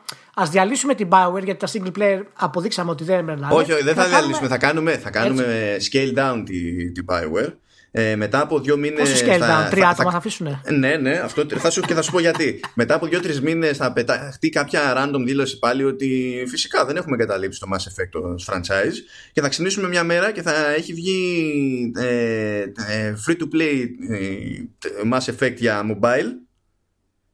Και εκεί θα κάνουμε τέτοιο, θα κάνουμε flip το, το γραφείο. Πρόσεχε να δεις. Ναι, πρόσεξε να δεις γιατί δεν μπορώ να καταλάβω τι κάνει η EA. Λοιπόν, έτσι, και να το κλείσουμε. Δεν πρέπει να καταλάβεις τι κάνει. Δεν πρέπει. Έτσι, Όσο λοιπόν, περισσότερο καταλαβαίνεις, τόσο χειρότερα καταλήγεις. Προσωπικά δηλαδή. Δεν πρέπει. Το, δεν Overwatch, πρέπει. το Overwatch ήταν 4 χρόνια σε ανάπτυξη. Βγήκε και έγινε χαμός. Το Destiny ήταν και αυτό 4-5 χρόνια σε ανάπτυξη. Παραπάνω πρέπει να ήταν. Βγήκε, έγινε χαμός. Με τα προβλήματά του το Destiny φτιαχτήκανε στην ουσία. Ούτως ή άλλως ήταν πρωτοπόρος αυτό που έκανε. Οπότε και στην τελική είχε πετύχει πολύ περισσότερο από ό,τι πετυχαίνει η Bioware σε αυτή την περίπτωση το, το shooting και τους εχθρούς κτλ. Παρότι είχε προβλήματα άλλου. Αλλά αυτός ναι, ο τελείως βασικός ναι, πυρήνα του gameplay. Halo, οπότε αυτοί οι μηχανισμοί είναι ανίκητοι ούτως ή άλλως. Ναι, απλά στην περίπτωση του Anthem, αν πεις ότι ε, κατά μία έννοια το, το story είναι πιο προβλέψιμη τέλος πάντων δύναμη, πώ το πούμε έτσι, της, της Bioware ε, και ότι το shooting είναι λογικό να είναι χειρότερο, τότε στην τελική άμα ήταν να κάνεις σε δόσεις ας πούμε την ολοκλήρωση του, του παιχνιδιού και την κανονική κυκλοφορία δεν θα έπρεπε να μπει στη διαδικασία να ισχύσει ακόμη περισσότερο τις, τις λούπες και ας έβαζε το story μετά. Μα ε, εκεί ακριβώς καταλήγω σε αυτό το πράγμα και μου δείχνει πραγματικά ότι δεν νομίζω ότι είναι απλά δεν νοιάζεται. Μάλλον δεν νοιάζεται ναι, αλλά ίσως με την έννοια ότι πραγματικά υπάρχουν άνθρωποι που δεν ξέρουν τι τους γίνεται. Γιατί τα έχεις τα μοντέλα πριν. Είναι ναι, και δεν μαθαίνουν. Γιατί, γιατί δεν, θεωρούν ότι δεν υπάρχει κάτι να μάθουν. Αυτή ναι, είναι η χειρότερη. ναι, αυτό, αυτό, αυτό, αυτό δεν καταλαβαίνω. Τα βλέπεις τα μοντέλα και τα δύο αυτά παιχνίδια έτσι, είχαν χρόνο ανάπτυξης. Δεν βγήκαν άρον-άρον για να πετύχουν. Αυτό από μόνο του δεν σου λέει κάτι εφόσον βάζεις τιμή στο προϊόν σου και δεν πα για free to play. Δεν σου λέει κάτι αυτό το πράγμα. Καθόλου. Δεν έχουν πετύχει το UI για να καταλαβαίνεις τι γίνεται με τα stats. Δεν υπάρχει τρόπος, κάτι διάβαζα ε, ότι δεν υπάρχει τρόπος να έχεις ε, ουσιαστική εικόνα ανά πάσα στιγμή να, δεις, να τσεκάρεις όλα σου τα stats. Και ότι είναι σχετική η σήμανση και όταν παίρνεις loot τέλος πάντων για να θες να δεις τι επίδραση έχεις στα stats. Και από το loot είναι που προκύπτουν όλα τα, τα skills, όχι, όχι από το leveling. Και μπορεί, ρε παιδί μου, λόγω leveling να έχεις ένα ταβάνι σε ένα, σε ένα stat που θα επηρέαζε υπό άλλες συνθήκες το συγκεκριμένο item που πήρες, αλλά δεν στο δείχνει επειδή χρειάζεται και άλλο leveling. Άρα εσύ καταλήγεις να μην καταλαβαίνεις ακριβώς τι επίδραση θα είχε αυτό το item σε ιδανικές συνθήκες. Ναι, Αυτές τις λεπτομέρειες όλες. Και τρελαίνε, τρελαίνε. Ε, είναι πάρα πολλά πράγματα τα οποία δείχνουν ότι δεν είχε καθόλου χρόνο και δεν είχε καθόλου σχέδιο για αυτό το πράγμα. Εγώ δεν πιστεύω πια στο, στα παιχνίδια ως service, σαν λογική. Και ούτε το Destiny με είχε πείσει ιδιαίτερα. Αν και μου έδειξε τα πράγματα ότι υπάρχει δυνατότητα, αλλά δεν πιστεύω αυτό το πράγμα. Και θεωρώ ότι όλη αυτή η επιλογή του Anthem γενικά από την EA ήταν κάκιστη επιλογή κυκλοφορίας αυτό το πράγμα. Και δεν είναι πλέον το, το, τα live services τα έχουν για άλοθη. Αυτή είναι, η, αυτή είναι, αυτό είναι ναι, το, το, λυπηρό της υπόθεσης. Ναι, ε, ναι ε, εμένα με εκνευρίζει γιατί έχουν ένα live service και ε, βασίζονται στο ότι ο gamer, αχ, είναι gamer και είναι λίγο βλάκας στην πραγματικότητα και θα παίζει το παιχνίδι που δεν του αρέσει, γιατί ισχύει αυτό και γίνεται αυτό το πράγμα. Έτσι, επειδή υπάρχει αυτή η λούπα, και εγώ θα το φτιάξω σιγά σιγά το παιχνίδι. Τέλος πάντων, ε, πάντως ο φίλος σου ο, ο Ιμπάρα παρεξηγήθηκε. Ο Ιμπάρα γίνει στην τρύπα του. Γιατί άμα χρειαστεί να τον χώσω εγώ στην τρύπα του, δεν θα ξαναβγεί από αυτή την τρύπα. Λοιπόν, ο κύριος Ιμπάρα δεν είναι CA. Για όποιον δεν το ξέρει. Ναι, ναι, αυτό κάνει κάτι πιο αστεία τη φάση είναι αντιπρόεδρος Xbox Corporate. Xboxy. Έτσι. Ναι. Και κάνανε το τελευταίο διάστημα στη Microsoft συμφωνία για, ε, για, για προώθηση του, του Anthem. πρόθεση. Ναι, ναι. Ναι, οπότε έχει μπει και αυτό στο τρυπάκι, ξέρω εγώ. Τι σε χάλασε, μπα, τι είπε, παιδί μου. έχει πρίξει ο Μαρξία ο Μάρος που έχει στείλει 600, 600 links και, και tweets. Δεν αντέχω, λέει, να πάθω, να πάθω κεφαλικό με αυτά που γράφει. Λοιπόν, τι, ε, Μάρο, τι σε πείραξε ο Ιμπαρά. Δεν καταλαβαίνω. Μα τώρα το άτομο βγαίνει δημοσίως να, να την πεις σε reviewer που αυτό δίκιο να έχεις ως εταιρεία είναι, δεν το κάνεις. Είναι κακό etiquette. Δεν το κάνεις. Δεν το κάνεις. Στείλ του ένα mailάκι του ανθρώπου. Πες του έκανε αυτό δεν ήταν σωστό. Έτσι, κάτω έτσι να κρά. Δεν μπορεί να βγαίνεις και να κράζεις. Το οποίο είχε δίκιο σε αυτό που έκραζε τέλος πάντων. Ναι, από άποψη, πώς να σου πω, factually, ναι, είχε ναι, δίκιο. Από, αλλά από το ύφος του άποψη, ήταν απαράδεκτο. απαράδεκτο βέβαια. Διότι Μα... κατά τα άλλα, άμα ο τύπος χρησιμοποιήσει αυτό το ύφος για την bar του ή για την εταιρεία του, θα μας το παίζει πληγωμένος. Συγγνώμη, είσαι Xbox Corporate Vice President και αναβαίνει στο tweet και κάνεις ε, comment για ένα ρεβιουδάκι, θα μας τρελάνουν. Εντάξει, και του λες το άλλο ότι εντάξει, δεν έπαιξε αρκετά, δεν ξέρει ε, να, να μάθει να παίζει καλύτερα. Ξέρω ναι, να μάθει να παίζει. Αυτό που, θυμί, αυτό που θυμίζεις στο Και καλά, συγγνώμη τώρα, αυτές τι ατάκες, έτσι, να σε πετάξει ο Χαράντα, θα το δεις και ως κομμωδία. Είναι μέρος του brand, του, του προσωπικού. Να στο πετάξει ο. Ε, όχι ο Ινάμπα, κοιτάξτε να δεις τον αποσκάλωσα. Και ο Τακάκι μπορεί να το πετάξει, θα ήταν ωραίο το Ιτακάκι. Αν δεν μάθει. Ο Ιτακάκη θα τράβαγε τζούρα και θα έμενε εκεί. Αν δεν μάθει να παίζεις, παιδί μου, θα σου λέγε. Άντε έξω, άντε πηγαίνει έξω. Έλα, ο, ο, ο Καμίγια θα σου βρίζε τη μάνα. Θα το αντιμετώπιζε και αυτό απόλυτα φυσιολογικό. Γιατί είναι το brand του Καμίγια αυτό που δεν, δεν ε, ενδιαφέρεται για την ύπαρξή σου γενικά, ξέρω εγώ. ναι. λοιπόν, Εσύ πού πας που είσαι στο, στο management, πού πας, τι ανοίγεις το μα και λε αυτή τη βλακία. Ε, έχει ξεφύγει ο κόσμος. Και μετά τη συμπληρώνει τη βλακία και σου λέει ότι εγώ δεν, εμένα δεν με ενδιαφέρουν τα reviews, quote unquote. I don't do ναι, ναι. reviews, ξέρω εγώ. Ε, με νοιάζει πιο πολύ το τι λένε, τι λένε οι φίλοι μου, λέει, και να βλέπετε τι λένε οι streamers κτλ. Που οι streamers σε αυτή την περίπτωση είναι εξακριβωμένα σε πολλές περιπτώσεις, οι μεγάλοι τουλάχιστον, είναι πληρωμένοι για να δείξουν και να παίξουν το Anthem. Και όταν κάποιος μάλιστα ε, ε, ανέβασε βίντεο για το Anthem και όχι αυτός ήταν αρνητικός για το παιχνίδι, το commenting από κάτω ήταν, για, ε, ήταν αρνητικό για το παιχνίδι. του ζήτησε η EA, όχι η Microsoft σε αυτή την περίπτωση προφανώς, του ζήτησε η EA να κατεβάσει το βίντεο για τον οποίο το, το, το, του είχε χώσει λεφτά. Μιλάμε τώρα όλα αυτά τα πράγματα, είναι γελία. Και βγαίνει μετά ο, ο Ιμπάρα να σου πει ότι να κοιτάζετε τους streamers για να βγάζετε άκρη. Και φυσικά θα έχει τέτοιο κρά που μία μέρα αργότερα προσπάθησε να το σώσει. Ναι, το, το, παίρνει πίσω και λέει: Εντάξει, λέει, να, να, να παίρνετε πληροφορίες από εκεί που σας βολεύει. Από εκεί που είναι καλά. Να κοιτάτε και αυτό το site, να κοιτάτε και τους streamers. συγγνώμη, συγγνώμη, να, να τρελαθώ. Να φάω. Τι, τι συμβαίνει; Τι συμβαίνει; Εδώ μεταξύ ο Ιμπάρα με αυτή τη δήλωση που έκανε, τι νόμιζε ότι είπε ότι παιδιά, δείτε λίγο τους streamers. Γιατί και στο Apex Legends ήταν πολύ σωστή. Ήταν, είναι παιχνιδάρα. Δείτε και λίγο τους δικούς μας. Ναι, αλλά δεν παραπονιόταν όμως για τους reviewers στο Apex Legends και, στο, και το δημοσιο, τους δημοσιογράφους που λέγανε καλά λόγια και δεν είχε πρόβλημα. Ε, ναι. Δεν υπάρχουν αυτά τα πράγματα. Δηλαδή, όταν κάνεις μια τέτοια ε, κακή, ας πούμε, κακό λανσάρισμα και διαχείριση ενός τίτλου, ενός μεγάλου τίτλου, όπως έχει γίνει με το Anthem αυτή τη στιγμή, χάνουν τα μυαλά τους. Ποιος ξέρει έτσι, ακόμα και οι δουλειές τους εξαρτώνται από αυτά τα πράγματα. Το τι έχει γίνει μέσα στην ΕΕ με όλο αυτό το πράγμα. Yeah, αυτά τα πράγματα, αν λέγονταν στο πολιτικό στερεώμα, στο στερεώμα της πολιτικής δημοσιογραφίας, θα είχαν φύγει σε χρόνο μηδέν κατηγορίες για προσπάθειε για, ναι, ναι, ναι, χειραγώγηση κοινής νόμης και παρεμπόδιση ναι. τη δημοσιογραφίας. Κατευθείαν θα φεύγαν αυτά τα πράγματα. Εδώ όμως, επειδή μιλάμε για entertainment, δεν έχουμε τέτοιε ανησυχίες. Και πρέπει να καθόμαστε εμείς να γινόμαστε γραφικοί, ας πούμε, σε αυτή τη διαδικασία και να, και να βγαίνουν αυτοί ότι εντάξει, μπορούν να λένε ό,τι λένε και free for all. Ε, δεν πάει. Ε, εντάξει, εντάξει, πω κάτι. Όλη η διαδικασία τώρα και του review και τα λοιπά. Εν τω μεταξύ, ξέρει με εκνευρίζει κιόλας αυτό το πράγμα εμένα; Ότι όταν κυριολεκτικά έχεις και δίκιο και δεν έχεις το tact, το επίπεδο να συμπεριφερθείς, ενώ έχεις το πλεονέκτημα να συμπεριφερθείς όρημα και σωστά, έτσι, γιατί αντιπροσωπεύεις ένα από τα μεγαλύτερα brand στον κόσμο, τη Microsoft, σε όποιο επίπεδο την αντιπροσωπεύεις. Και βγαίνεις και κάνεις live αυτό το πράγμα. Ενοχλεί και εμένα γιατί ξέρω ότι ο reviewer που έκανε αυτό το λάθος μας βγάζει κακό όνομα.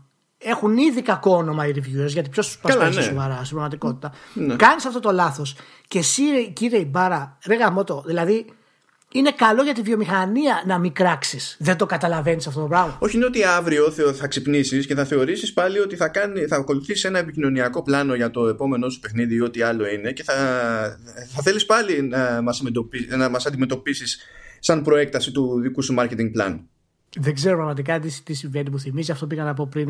Μου θυμίζει στο NBA, ας πούμε, είναι ο Kevin Durant, ένα από τους κορυφαίους παίχτε όλων των εποχών. Έτσι, top 15 παίχτη όλων των εποχών, ας πούμε, και βγαίνει και κάνει σχόλια στο Twitter, τον εκνευρίζουν κάτι 16 δηλαδή αυτά πηγαίνει και τους απαντάει. Ο ίδιος ο Kevin Durant πηγαίνει και τους απαντάει. Δεν υπάρχουν αυτά. δηλαδή, oh my god, χαλάρωσε. Δηλαδή, κάντε το τι κάνετε τον άνθρωπο. Ηρεμήστε, δεν χρειάζεται να έχετε λάσπη. Εντάξει, το καταλάβαμε.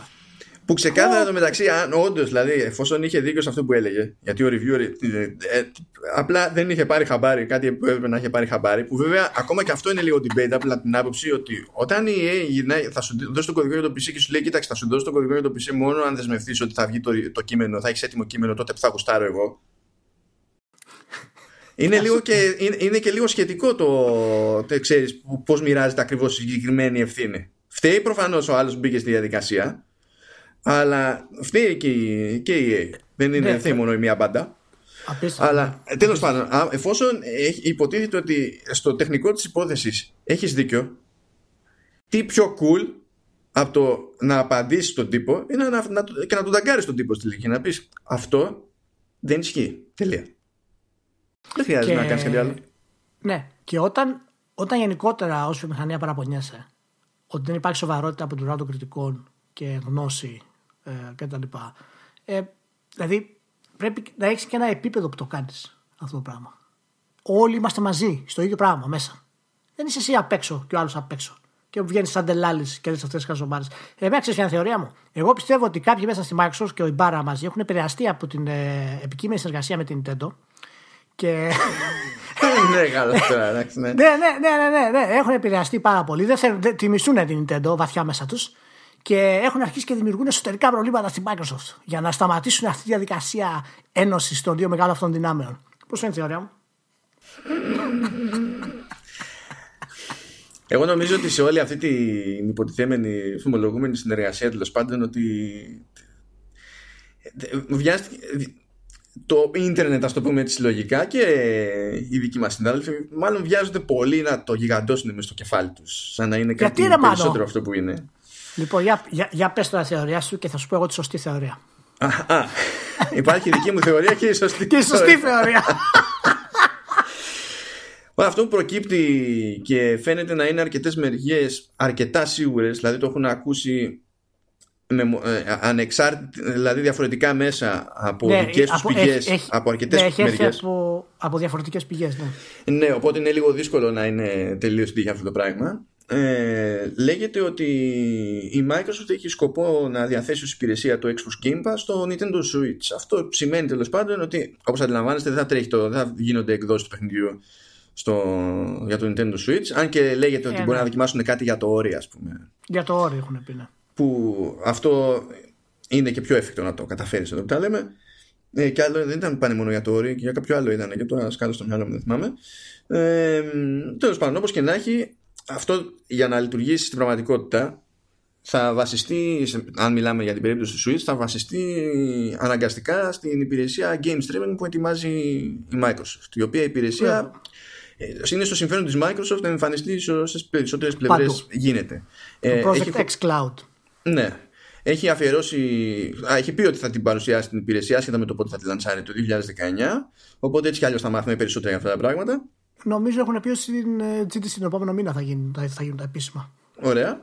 Ε, και ε, έχει αφιερώσει χρόνια η Microsoft στο να φτιάχνει υποδομή ώστε όλο, όλα τα κομμάτια του puzzle που λέγεται Xbox τέλος πάντων πέραν του hardware να μπορούν να εμφανιστούν εφόσον χρειαστεί οπουδήποτε. Οπότε αυτή είναι μια φυσιολογική φιλοδοξία από την πλευρά της Microsoft. Το ζήτημα δεν είναι τόσο το. ούτε καν το αν θα γίνει. Ούτε το γιατί το θέλει η Microsoft ή πώς είναι λογικό να το θέλει η Microsoft. Ε, το, το μόνο ερωτηματικό είναι το πώς το έχει σκεφτεί ακριβώς η Nintendo αυτό το πράγμα. Ότι ξέρω εγώ, άντε και το κάναμε ε, γιατί το κάναμε. Γιατί μπορώ να καταλάβω ότι έτσι θα κλείσει κάποιες τρύπες με τίτλους από third parties που με άλλο τρόπο δεν εμφανίζονται στο σύστημά της. Ε, αλλά αυτό δεν λύνει ουσιοδός το, το πρόβλημα της πλατφόρμας. Δηλαδή, πώς να σου πω, είναι, ε, είναι σαν να μου λείπει εμένα μια εφαρμογή που θα ήθελα πάρα πολύ να τρέχει σε, σε Mac αλλά να υπάρχει μόνο σε Windows και να θεωρώ ότι η καλύτερη δυνατή λύση που θα με αφήσει απόλυτα ευχαριστημένο και δεν θα χρειαστεί ποτέ να ξαναγρινιάξω για κάτι ακόμη καλύτερο θα είναι να τρέχω virtual machine με Windows. Ναι, μπορώ. Ναι, γίνεται. Δεν λέει ποτέ κανένας ότι αυτή, αυτή είναι η ιδανική λύση στο πρόβλημα. Κοίτα, εξαρτάται τώρα έτσι όπως το γύρισες, εξαρτάται και τι θεωρεί πρόβλημα η Nintendo. Εγώ δεν πιστεύω ότι η Nintendo θεωρεί ότι έχει πρόβλημα software. Παραδείγματος χάρη. Δεν νομίζω ότι έχουν κάποια καούρα ιδιαίτερη να, ότι τους λείπει το software για να πουλήσουν την κονσόλα τους. Μια χαρά πουλάει η κονσόλα, μια χαρά πουλάει το software. Νούμερο ένα είναι και στα δύο. Συμφωνώ με την ε, τοποθέτηση ότι θα είναι καλή ευκαιρία για την Nintendo να έχει παιχνίδια τα οποία δεν μπορεί να τα βρει πουθενά άλλο. Γιατί προφανώς τα third parties ε, με την έννοια που τα ξέρουμε τα χρησιμοποιούν οι, οι άλλες εταιρείες δεν πρόκειται να τα έχει η Nintendo. Ποτέ. Οπότε υπό αυτή την έννοια ε, είναι OK. Okay. εμένα αυτό που με εκεί θέλω να συζητήσουμε είναι ποιον συμφέρει περισσότερο στην πραγματικότητα αυτό το πράγμα. Αυτό συμφέρει τη Microsoft, ξεκάθαρα. Ε, εγώ θέλω πάρα πολύ να γίνει αυτό το πράγμα. Έτσι, δεν θέλω, δηλαδή θέλω πάρα πολύ να γίνει αυτό το πράγμα. Και πιστεύω ότι συμφέρει και τις δύο. Ε, τη Microsoft συμφέρει περισσότερο γιατί έχει μεγαλύτερο εύρος το που θέλει να φτάσει, η φιλοδοξία της δηλαδή. Γιατί προ, προφανώς το όλο αυτό το concept καταλήγει στο να έχουμε τα παιχνίδια του Xbox ε, σαν το Netflix προκαταστημένο παντού, παραδείγματος χάρη. Ναι, σε και με αυτό το σκεπτικό, streaming devices, με το, πιθανό, με το πιθανό reach που θα έχει ο κάθε τίτλος υπό αυτές τις συνθήκες, θα ήδη μπαίνουν σε αυτό το σκεπτικό έτσι κι αλλιώς. Αλλιώς δεν θα έβγαινε ποτέ το crackdown, ας πούμε. Ναι, ναι, ναι. Ε, είναι ότι δεν είναι. Δηλαδή, για να βγει κανένα φράγκο να ρεφάρουμε, δεν είναι ανάγκη να πάει ο άλλος και συνειδητά να αγοράσει το παιχνίδι. Δηλαδή, τσούκου τσούκου θα το φέρουμε το πράγμα, παιδί μου. Ναι. Και η Nintendo δεν έχει να φοβηθεί κάτι ιδιαίτερα. Γιατί αν, όταν αγοράζει Nintendo, αγοράζει συγκεκριμένα παιχνίδια της Nintendo. Αυτά δεν πρόκειται να τα αφήσεις για να πάρεις παιχνίδια της Microsoft. Άμα δεν θα έπαιρνες στο Xbox. Γιατί είναι τόσο διαφορετικά τα παιχνίδια μεταξύ τους. Που είναι ένα επιπρόσθετο bonus στην Nintendo. Εγώ δεν πιστεύω, ας πούμε, ότι άμα έχεις δυνατότητα να παίξεις το Halo, παραδείγματος χάρη, το Gears of War στο Nintendo Switch, θα σου στερήσει την πώληση από το Zelda. Εφόσον έχεις αγοράσει. Γιατί σκέφτεσαι σε κάθε περίπτωση τα αποκλειστικά γι' αυτό. Το πρόβλημα Ακριβώς, είναι αλλά... με τις παραγωγές των τρίτων. Γιατί ναι, όταν θα ξυπνήσει ναι. ο τρίτος και θα πει Σκεφτόμουν μήπως πείραζα το παιχνίδι, τη μηχανή μου ώστε να βγάλω και έκδοση για Switch. Αλλά αφού υπάρχει αυτή η διευκόλυνση, γιατί να το κάνω; Ναι, να σου πω κάτι. Γιατί να μην το κάνει; Η Nintendo θα παίρνει χρήματα από αυτό το πράγμα. Ποιος μου λέει εμένα ότι οι πωλήσεις αυτού του third party παιχνιδιού που θα έπρεπε να βγει στην Nintendo θα έδινε παραπάνω κόστος στο developer και θα τα έβγαζε από τις πωλήσεις στο Nintendo Switch. Τα third party στο Nintendo Switch και σε κάθε Nintendo κονσόλα δεν πουλάνε και ιδιαίτερα. Εδώ που τα λέμε. Γιατί είναι τόσο, είναι τόσο Τώρα, το σκέφτεσαι όμως, ε, το σκέφτεσαι όμως μονόπαντα. Την άποψη ότι κοιτά, σκέφτεσαι το αν άμα βγαίνει φράγκο είμαστε εντάξει. Αλλά η πλατφόρμα ε, πρέπει να πείθει ότι είναι εύρωστη. Διότι διαφορετικά δημιουργείται ζήτημα εμπιστοσύνης. Και δεν χρειάζεται να υπάρχει πραγματικό πρόβλημα ή να μην βγαίνει κάτι οικονομικά για να χρεωθεί μια ρετσινιά μια πλευρά η οποία θα της κοστίσει όχι με τη μία τότε εκείνη την ώρα, θα της κοστίσει αυτό... άλλοτε και θα είναι χειρότερα. Μα γι' αυτό σου λέω ότι η κονσόλα στην ουσία είναι επιπρόσθετο μπόνους, είναι εύρωστη. Δεν χρειάζεται τίποτα άλλο αυτή τη στιγμή. Ναι, τώρα ναι. Μα, ε, ε, για, εμείς, αυτό λέω, το μετά είναι το ζήτημα. Ναι, μα το μετά είδαμε τι έρχεται από το Nintendo Direct. δηλαδή. Ναι. Όχι, δεν από... αυτό. Λέω, λέω για το τι αντίληψη μπορεί να χρεωθεί μια πλατφόρμα σε βάθος χρόνου από μια ε, υπηρεσία σαν κι αυτή. Γιατί, Μπαίνω στον κόπο και σου λέω το, το ανάποδο. Αυτό, δηλαδή. αυτό ε, μπορεί να τη κάνει το, ε, αυτό που είπα πριν. Ότι ένας developer που θα μπορούσε και θα είχε και, το, και την όρεξη και θα το δικαιολογούσε και μέσα στο μυαλό του οικονομικά υπό άλλες συνθήκες. Να βγάλει έκδοση που να είναι για το Switch κανονικά, θα λέει ότι ωραία. Δεν είναι ανάγκη να το κάνω ποτέ να τρέξει το Switch. Α μην το κάνει. Τι, δεν θα χάσει την το κάτι. Ούτε η πλατφόρμα θα χάσει κάτι. Ο, θα, χάσει, θα χάσει. Γιατί, γιατί ο καταναλωτής θα, την καταλαβαίνει, θα καταλαβαίνει τη διαφορά την ώρα που θα βγαίνει ο, ο, ο, ο ΑΒ θα ανακοινώνει ένα τίτλο και ή δεν θα λέει τίποτα για το Switch ή θα λέει για το Switch και δεν θα ξέρουμε αν εννοεί ναι. με streaming ή native. Μα αυτό είναι το θέμα. Θα κάνουμε... Ναι, ναι, ναι, το καταλαβαίνω αυτό που λες. Απλά αν όλο αυτό το επικοινωνήσουν σωστά και είναι selling point για τον Δεν θα το επικοινωνήσουν σωστά, Ηλία. Και δεν το λέει για θα γίνει τώρα. δεν θα το επικοινωνήσουν σωστά. Άστο Εμείς μιλάμε για το ποια θα είναι η λογική κίνηση για αυτό το πράγμα. Γιατί όταν έχεις μια τέτοια συνεργασία για την κονσόλα, αυτό που μετράει περισσότερο από όλα είναι η επικοινωνία. Το πώς θα το επικοινωνήσεις αυτό το πράγμα.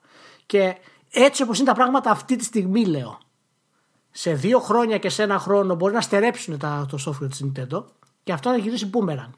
Αλλά έτσι όπως είναι αυτή τη στιγμή και δεδομένου ότι δεν θα κάνουν ηλίθιες κινήσεις, αν δεν, είναι, δεν, δεν χωράει εδώ το δεδομένο ότι δεν ναι, θα κάνουν. Δεδομένο, ναι, ναι, γιατί, ναι, γιατί μπορεί να μην κάνουν τόσο ηλίθιε κινήσεις όσο υπολογίσει στο κεφάλι σου. Γιατί να το πάρουμε δηλαδή τη μετρητή σε θανατική. Μπορεί Εντάξει. να κάνουν μια συμφωνία να είναι χαρούμενοι όλοι, να πούνε παιδιά είναι αυτό. Σε κάθε ανακοίνωση παιχνιδιού της Microsoft να λέει ότι προσφέρεται και στο Project X Cloud, άρα και στο Nintendo Switch.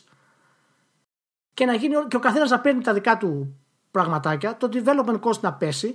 Ναι, θα μου πεις είναι ουτοπία αυτό, το καταλαβαίνω. Αλλά Μπορεί να γίνει και ουτοπία μια φορά. Δεν είναι το, για αυτό το πράγμα. Το κόστος παραγωγής και το οικονομικό το ρεφάρισμα είναι, είναι λίγο μαγικό. Διότι τα, από τις υπηρεσίες, τα χρήματα που καταλήγουν στον developer, όπως αντίστοιχα και στον μουσικό για το, για το στριμάρισμα της δουλειάς του κτλ. Είναι πολύ λίγα. Η ελπίδα σε κάθε τέτοια περίπτωση είναι να ρεφάρεις από τη μαζικότητα. Και το πρόβλημα της μαζικότητας στη βιομηχανία δεν το έχει λύσει. Αν το είχε λύσει, δεν θα χρειάζεται να κάνει αθανατερτύπια για να στηρίξει μεγάλες παραγωγές. Παρότι πηγαίνεις και δίνεις ε, ένα 60 και ένα 70 με το καλημέρα. Πάντως, για το θέμα της μαζικότητας, έτσι όπως είναι τα πράγματα, το, το physical που λέμε δεν είναι η λύση πλέον. Είναι το physical. Όχι. Κάτσε, το ένα. Πώς πώς το έκανες αυτό, το, το, το αντίθετο του physical δεν είναι το, το streaming. Το, το, το digital. Α, γιατί το streaming είναι άλλο καπέλο. Είναι, okay. Θα τον μπερδευτούμε. Το digital. Α, όχι, όχι. Το ίδιο πράγμα είναι στην ουσία. Όχι εννοώ όχι σαν τεχνολογία τέλος πάντων, αλλά ότι δεν έχεις physical copy. Και ότι όταν το γυρίζεις στο digital στην ουσία και μπορείς να είσαι σε περισσότερες συσκευές, αυτομάτως θα έχεις μεγαλύτερο αντίκτυπο. Και ταυτόχρονα, εγώ σου λέω το άλλο, γιατί να μην γίνει και το ανάποδο; Σκέψου και αυτό να ήταν απίστευτο. Σκέψου και το ανάποδο. Σκέψου να μπορείς να παίξεις και παιχνίδια της Nintendo. Όχι. στο, στο Project Next Cloud. Όχι, κάτσε, κάτσε, όχι, αυτό το, δεν, ξέρω με, μέσω ποιου θα γίνει. Και αυτά θα γίνουν. Αυτά θα γίνουν ναι. με όλους. Είναι θέμα χρόνου. Όχι, όχι. Ε, ε, ε, εγώ μιλάω για συνεργασία. Δεν μιλάω ότι θα γίνουν. Θα, θα γίνουν, θα γίνουν γενικά. Εννοείται ότι θα γίνουν. Αλλά θέλω να δω, αυτό θα ήταν απίστευτο. Να έχει τη φορητότητα, να έχει Nintendo, να προσφέρει Nintendo στους τίτλους του Xbox τη φορητότητα και το Xbox να προσφέρει στους χρήστες Legend of Zelda upscale και 60 FPS. Καλά, αυτό θα είναι πιο δύσκολο να το κάνει. Ε, είναι, εντάξει, είναι, είναι ευκολότερο σε τεχνικό επίπεδο δηλαδή να υποστηριχθεί αυτό που φημολογείται τώρα πάνω το ανάποδο. Διότι σκέψου, αν έλεγες ότι θέλω να βγάλω την, την υπηρεσία αυτή και στο PlayStation, που θέλουν να το βγάλουν αυτή, στη Microsoft, έτσι. Αυτοί θέλουν. Ε, η Sony δεν πρόκειται να το κάνει εύκολα αυτό το πράγμα. Ε, είναι σε θέση ισχύως κτλ. Okay. Εδώ, ε, εδώ δεν επιτρέπει cross-platform play, ας πούμε. ναι, εντάξει, ναι. δεν γίνεται. Τα έχουμε πει. Αλλά άμα πεις ότι εμένα θα μου κάνεις stream στο PS4 Pro ξέρω εγώ με το που θα γυρίσεις και θα μου πεις 1080p θα θυχτώ. Θα θυχτώ. Και κυριολεκτικά αλλά καταλαβαίνεις. θα παίξεις μια ξενέρα. Γιατί θα πεις εγώ έχω το Pro εδώ πέρα. Άμα είναι να, να, άμα είναι να το έχω πληρώσει ξέρω εγώ για να κάνω stream εικόνα Full HD συμπιεσμένη ε ρε φίλε άσε ήσυχο ξέρω εγώ στην περίπτωση του, του Switch όμως ξέρεις ότι όταν είναι, όταν είναι στο χέρι έχεις μια τελείως μαϊτζέβελη ε, ανάλυση να διαχειριστείς και όταν το βάλεις στο dock το ταβάνι σου είναι το Full HD οπότε από άποψη bandwidth ξέρεις και φόρτου υπολογιστικού κτλ είναι πολύ απλά, είναι πιο εύκολο να το κάνεις σε, ε, σε επίπεδα που να θεωρείται αποδεκτό από κάθε χρήστη Switch σε σχέση με το να πετύχεις την ίδια τελική εντύπωση με χρήστη ενός PS4 Pro ξέρω. Εγώ πάντως είμαι όλα αυτά βέβαια ε, βασίζονται στη λογική ότι το streaming θα λειτουργήσει. Yeah, το streaming δεν το γλιτώνουμε. δεν μου αρέσει, δεν το γλιτώνουμε. Βέβαια, εγώ ελπίζω όταν θα έρθει, όπως θα έρθει και όπως θα εξελιχθεί, να γίνει ένα ε, οικονομικό δεκανίκι για τη βιομηχανία, να δώσει το περιθώριο σε περισσότερους να παίξουν, ώστε να, να κάνει το μπάσιμο πιο, πιο προσιτό στον οποιονδήποτε. Θεωρώ ότι με αυτόν τον τρόπο θα δημιουργηθεί ο, ο αέρας, το, το gaming hardware, δηλαδή οι κονσόλες στην ουσία, να θεωρούνται πιο εξειδικευμένη περίπτωση. Να, να ε, σταματήσουν να, να πουλιούνται ναι. ίσα ίσα χωρίς κέρδος ή με ελάχιστο κέρδος ξέρω και εγώ τι. Να πάνε πιο ακριβά και να γυρνάει ο άλλος και να σου λέει ότι κοίταξε να δεις μπορείς να παίξεις ό,τι θες όπου θες. Αν όμως θες το καλό το πράγμα όπως του πρέπει θα πάρεις αυτό με την ίδια λογική που θα σου πει και κάποιος άλλος ότι κοίταξε να δεις μπορείς να πάρεις ένα πακέτο με κάτι ηχειάκια εκεί και να τα κολλήσεις στο PC OK. Okay. Καλά θα περάσεις. Εντάξει. Αλλά άμα θέλεις να σταματήσουμε να δουλευόμαστε, θα πας να πάρεις ένα ρημάδι νησιτή, κανένα γύρω της προκοπής, θα ακούσεις και μετά θα τελειώσουν όλα. Εγώ προσωπικά είμαι τελείως υπέρ του streaming και τελείως κατά του hardware. Δεν θέλω τίποτα φυσικά. Τέλος.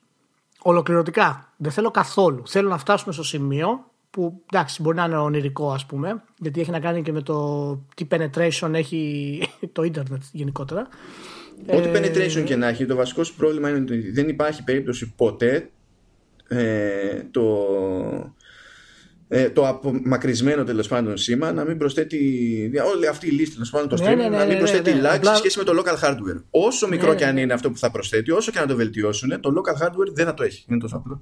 Αλλά το... για μένα αυτό δεν παίζει κανένα ρόλο. Εάν το lag είναι πάρα πολύ μικρό ώστε να μην το καταλαβαίνεις, δεν παίζει κανένα ρόλο. Εάν αυτό το lag δημιουργεί πρόβλημα ας πούμε, σε pro players, παραδείγματος χάρη, τότε μπορεί να βρεθούν να βρουν λύση για να το κάνουν αυτό το πράγμα.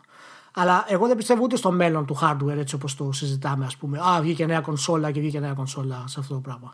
Γιατί και ούτε είμαι και ιδιαίτερα ας πούμε μου άρεσε. Αν και τέλος πάντων εμπορικά έχει νόημα. Έτσι βγήκε το PS4, α πάρε και το PS4 Pro ας πούμε παράλληλα πριν σου βγάλω το, το καινούριο. Γενικά εγώ με τις άποψεις ότι για να μπορέσεις να πας μαζικά και αν είσαι σοβαρός για αυτό το πράγμα έτσι, Εάν θέλεις να έχεις αυτό το upper tier που λέμε, που λες εσύ με τις κονσόλες, ότι άμα θες μπορείς να πας να είσαι το high class και να πάρεις την κονσόλα, ας πούμε. Και αυτό θα είναι ο θάνατος του gaming PC, ε; Το ακούσατε ε, πρώτα εδώ. Ναι, βέβαια, βέβαια. Και δεν έχω πρόβλημα εγώ με αυτά. Καθόλου. Εγώ πιστεύω ότι πάρα πολλά, όλα αυτά τα περισσότερα από αυτά τα θεωρώ κολλήματα. Είμαστε συνηθισμένοι να κάνουμε αυτά τα πράγματα. Έχουμε και καλά συναισθηματικά δεθεί με το PC και έχουμε PC και όλες τις χαζομάρες αυτά θα αλλάξουν. Τώρα το πόσο γρήγορα θα αλλάξουν και αν θα έχουν το κατάλληλο αποτέλεσμα, ξέρεις, δεν πρόκειται να είναι από την αρχή καλό. Θα υπάρξουν χαμός θα γίνει μέχρι να μπούμε σε μια διαδικασία. Αλλά δεν είμαι κατά της γενικότερης λογικής. Ε, εγώ, εγώ καταλαβαίνω ότι ε, άμα, πω, άμα χρησιμοποιηθεί ε, με μια λογική είναι καλή φάση. Εγώ δεν λέω δεν θέλω να έρθει το game streaming. Ε, Ταυτόχρονα όμως θα διαφωνήσω με αυτό που λες ότι δεν θέλεις hardware. Διότι είναι αδύνατο να μην προτιμήσω ε, κάτι που λειτουργεί καλύτερα. Όχι, εμένα δεν Δεν, δεν βρίσκω λόγο. Δηλαδή. Εμένα δεν ε, λες, λες δεν σε απασχολεί, αλλά το θέμα ξέρεις ποιο είναι. είναι το, δέμα, το δέμα απασχολεί, το δεν με πειράζει. Έχει απόσταση από το γι' αυτό πιστεύω ότι δεν υπάρχει λόγος να υφίσταται. Δεν, δεν είναι με την έννοια ότι το για να υφίσταται πρέπει να υπάρχει ζήτηση. Αν δεν υπάρχει ζήτηση, δεν θα υφίσταται. Όχι, αυτό... Δεν πρόκειται να υφίσταται κάτι επειδή νομίζεις ότι είναι καλύτερο. Αυτό έτσι. είναι σε εμπορικούς όρους. Όχι, όχι, δεν ε, υπάρχει το νομίζεις. Το ζήτημα είναι το... αν είναι. Ναι, κάτι μπορεί να πεθάνει ακόμα και αν είναι, καλύτερο. Αλλά ναι, το, αν είναι καλύτερο δεν, θα το, δεν θα το ορίσουμε με εμπορικούς όρους. Γιατί με αυτή τη λογική πηγαίνει με τι νομίζουν οι περισσότεροι, περισσότεροι όχι, όχι, νομίζουν όχι, ΣΥΡΙΖΑ ναι. και έχει ναι. καταρρεύσει η συζήτηση. Δεν μα, είναι. μα η κονσόλα όταν βγει, για να βγει η κονσόλα, ε, θα πρέπει να ξέρεις ότι έχεις μια ζήτηση. Αλλιώς δεν τη βγάζει η κονσόλα. Δεν τη βγάζει την κονσόλα για να είναι high για να πουλήσει 100 κομμάτια και να πεις ότι κάτι έκανα. Πρέπει να υπάρχει ζήτηση για να τις βγάλει κονσόλες. Άμα δεν υπάρχει ζήτηση, δεν πρόκειται να τις βγάλει κονσόλες. Και η ζήτηση των gamers, οι περισσότεροι, μάλλον, όχι, πρέπει να ισχύει. Έτσι δεν είναι καν στο ίδιο επίπεδο που είμαστε εμείς, ούτε καν στο μισό στο αυτά που ζητάνε από ένα game. Και αν φαίνεται καλό και τι ανάλυση έχει και αυτά. Κανείς δεν ενδιαφέρεται για αυτά τα πράγματα σε σχέση. Εκτός από ένα μικρό minority. Το οποίο το μικρό minority μπορεί να είναι 100 εκατομμύρια, θέλω να σου πω έτσι. Από τα δύο δις που παίζουν σε όλο τον πλανήτη. Ε, αλλά για μένα, εάν είναι να, ε, να μου βγάλεις ένα hardware ε, για να έχω την καλύτερη ας πούμε, απόδοση, OK. Okay. Βγάλε το, δεν έχω πρόβλημα με αυτό. Αλλά δεν το θεωρώ απαραίτητο. Μην το σκέφτεσαι όμως ως απόδοση, γιατί το ζήτημα δεν είναι. Δεν είναι πω, αν θα. Ε, να, να, σου πω. Το, όταν πάμε σε, ένα, σε μια τέτοια βεντάλια, ας πούμε, τρόπων να έχει κάποιος επαφή με τα, με τα games και θες να δώσεις χαρακτήρα στο, στην κονσόλα ως κάτι που θα είναι πιο high-end συγκριτικά με τις υπηρεσίες που θα έχουν ευκολότερο μπάσιμο αλλά λόγω φυσικής τέλος πάντων πάντα κάποιο συγκριτικό μειονέκτημα αυτό που θα πρέπει να πουλήσεις στην κονσόλα δεν είναι απλά το ναι ε, έχεις αυτή την ανάλυση είναι ναι έχεις αυτό το experience. Η κονσόλα ως προς το, το, το πυρήνα της και το τι είναι αυτό που σου δίνει σαν πλεονέκτημα ε, πρέπει να πλασαριστεί αλλιώς. Πρέπει να αποκτήσει εκ νέου χαρακτήρα και δεν θα πω spoilers γιατί θα πετάξω spoilers για το, για το θέμα που γράφω. Δεν θα το αφήσω εκεί πέρα, θα το πάω Ε, αυτό είναι το... Πρέπει να αλλάξει όλο το θέμα της, της πρόθεσης για το πώς να το περάσει. Απλά για μένα αυτό δεν, δεν σημαίνει τίποτα στην πραγματικότητα. Δηλαδή το experience αυτό που λες για κάποιον που θέλει να πάρει για να έχει το experience έτσι, είναι πολύ μικρό κομμάτι. Αυτός μπορεί να τρέξει ένα παιχνίδι μια χαρά και να το ευχαριστηθεί στο Netflix θα κάνει στο Netflix. Δεν θα Αν ήταν πολύ μικρό κομμάτι το ζήτημα του experience τότε οι κονσόλες δεν θα είχαν στον ήλιο μοίρα μπροστά στο gaming PC εδώ και πάρα πολλά χρόνια Μα αυτό είναι, αυτό είναι αναλογικό που λες γιατί δεν έχουν κατά πάσα πιθανότητα gaming PC είναι 100, 3 εκατομμύρια περισσότερο από τις κονσόλες γενικότερα σε πωλήσεις. Δεν έχει να κάνει αυτό το πράγμα. Και σε, και το σε experience, αυτό; το που παίζει, αυτό... το που παίζει ο άλλος τελικά. Εάν, εάν νομίζω ότι ο περισσότερος κόσμος ενδιαφέρεται για το 4K. Όχι, το experience δεν είναι το 4K. Το, το, να είναι γρήγορο, το να είναι γρήγορο το GUI, ας πούμε, δεν ενδιαφέρονται για αυτά τα πράγματα. Αν δεν, είσαι, αν δεν κάνεις παρέα με μέσους ανθρώπους που είναι normal άνθρωποι, δεν είναι σαν και εμάς, αυτά τα πράγματα δεν τους ενδιαφέρουν, δεν ξέρουν καν τι είναι. Ο άλλος δεν καταλαβαίνει ότι είναι αργό το GUI. Λέει, Αχ, γαμώ, να είναι λίγο πιο γρήγορο. Και, και, ναι, και, και ναι και όχι. Δηλαδή, οι, οι, καλά, υπάρχουν άνθρωποι που προφανώς κοινικά δεν νιώθουν οτιδήποτε. Έτσι, όχι, okay. τους νοιάζει μάλλον, δεν είναι σημαντικό Ο, για αυτούς. Όχι, όχι, πρόσεξε, περίμενε, περίμενε να σου πω. Υπάρχουν άνθρωποι που δεν νιώθουν.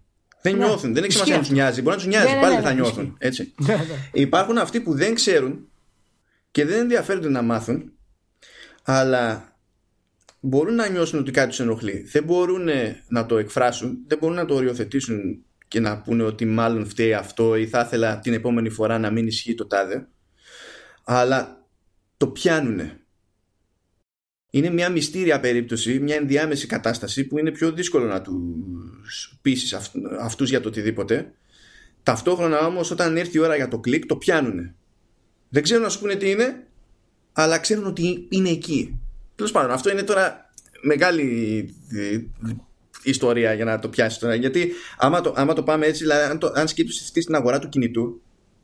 Ναι, ο, περισσό, ο περισσότερος κόσμος δεν νοιάζεται για τα specs. Ο περισσότερος κόσμος νοιάζεται για τα specs. Όχι, δεν νοιάζεται για τα specs. Ο περισσότερος κόσμος. Ε, δεν ξέρει να τα κάνει ο περισσότερος κόσμος. Ενώ, ενώ ο gamer ναι, ξέρει να τα κάνει. Ναι, άλλο αυτό, άλλο αυτό. Εγώ σου λέω ότι γενικά θέλουν ένα τηλέφωνο το οποίο είναι ωραίο και λειτουργεί. Το αν θα πάρουν κάτι πιο ακριβό, που δεν ισχύει αυτό το πράγμα, έτσι. Δεν υπάρχουν στοιχεία που μας λένε ότι ο μέσος καταναλωτής παίρνει κάτι πάρα πολύ ακριβό.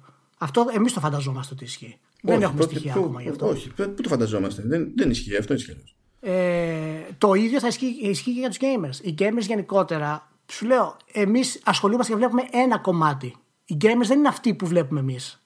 Αυτό είναι ένα κομμάτι των gamers που βλέπουμε. Ναι, μα δεν πατάει και... εκεί πέρα. Το σκέφτομαι σαν, σαν προϊόν. Όταν ο άλλος πάει, γι' αυτό έφερα και σαν παράδειγμα την περίπτωση του κινητού. Όταν αυτός που δεν ενδιαφέρεται και θα πάει να πάρει κινητό, το πρώτο πράγμα που θα κάνει θα είναι να δει τα τεχνικά χαρακτηριστικά. Α μην καταλαβαίνει τίποτα. Α μην εδώ, έχεις ιδέα τι εδώ, ε, θα πάει και θα εδώ, είναι που διαφο- εδώ είναι που διαφωνούμε. Ότι αυτός που ενδιαφέρεται για μένα θα δει την τιμή. Πρώτα. Αυτός που θέλει, αυτός που θέλει ένα πλάκα καλό κινητό. Όλοι. Εντάξει, δηλαδή Όχι όλοι. Εντάξει, αυτός που ενδιαφέρεται για τα specs τον νοιάζει τιμή λίγο παραπάνω.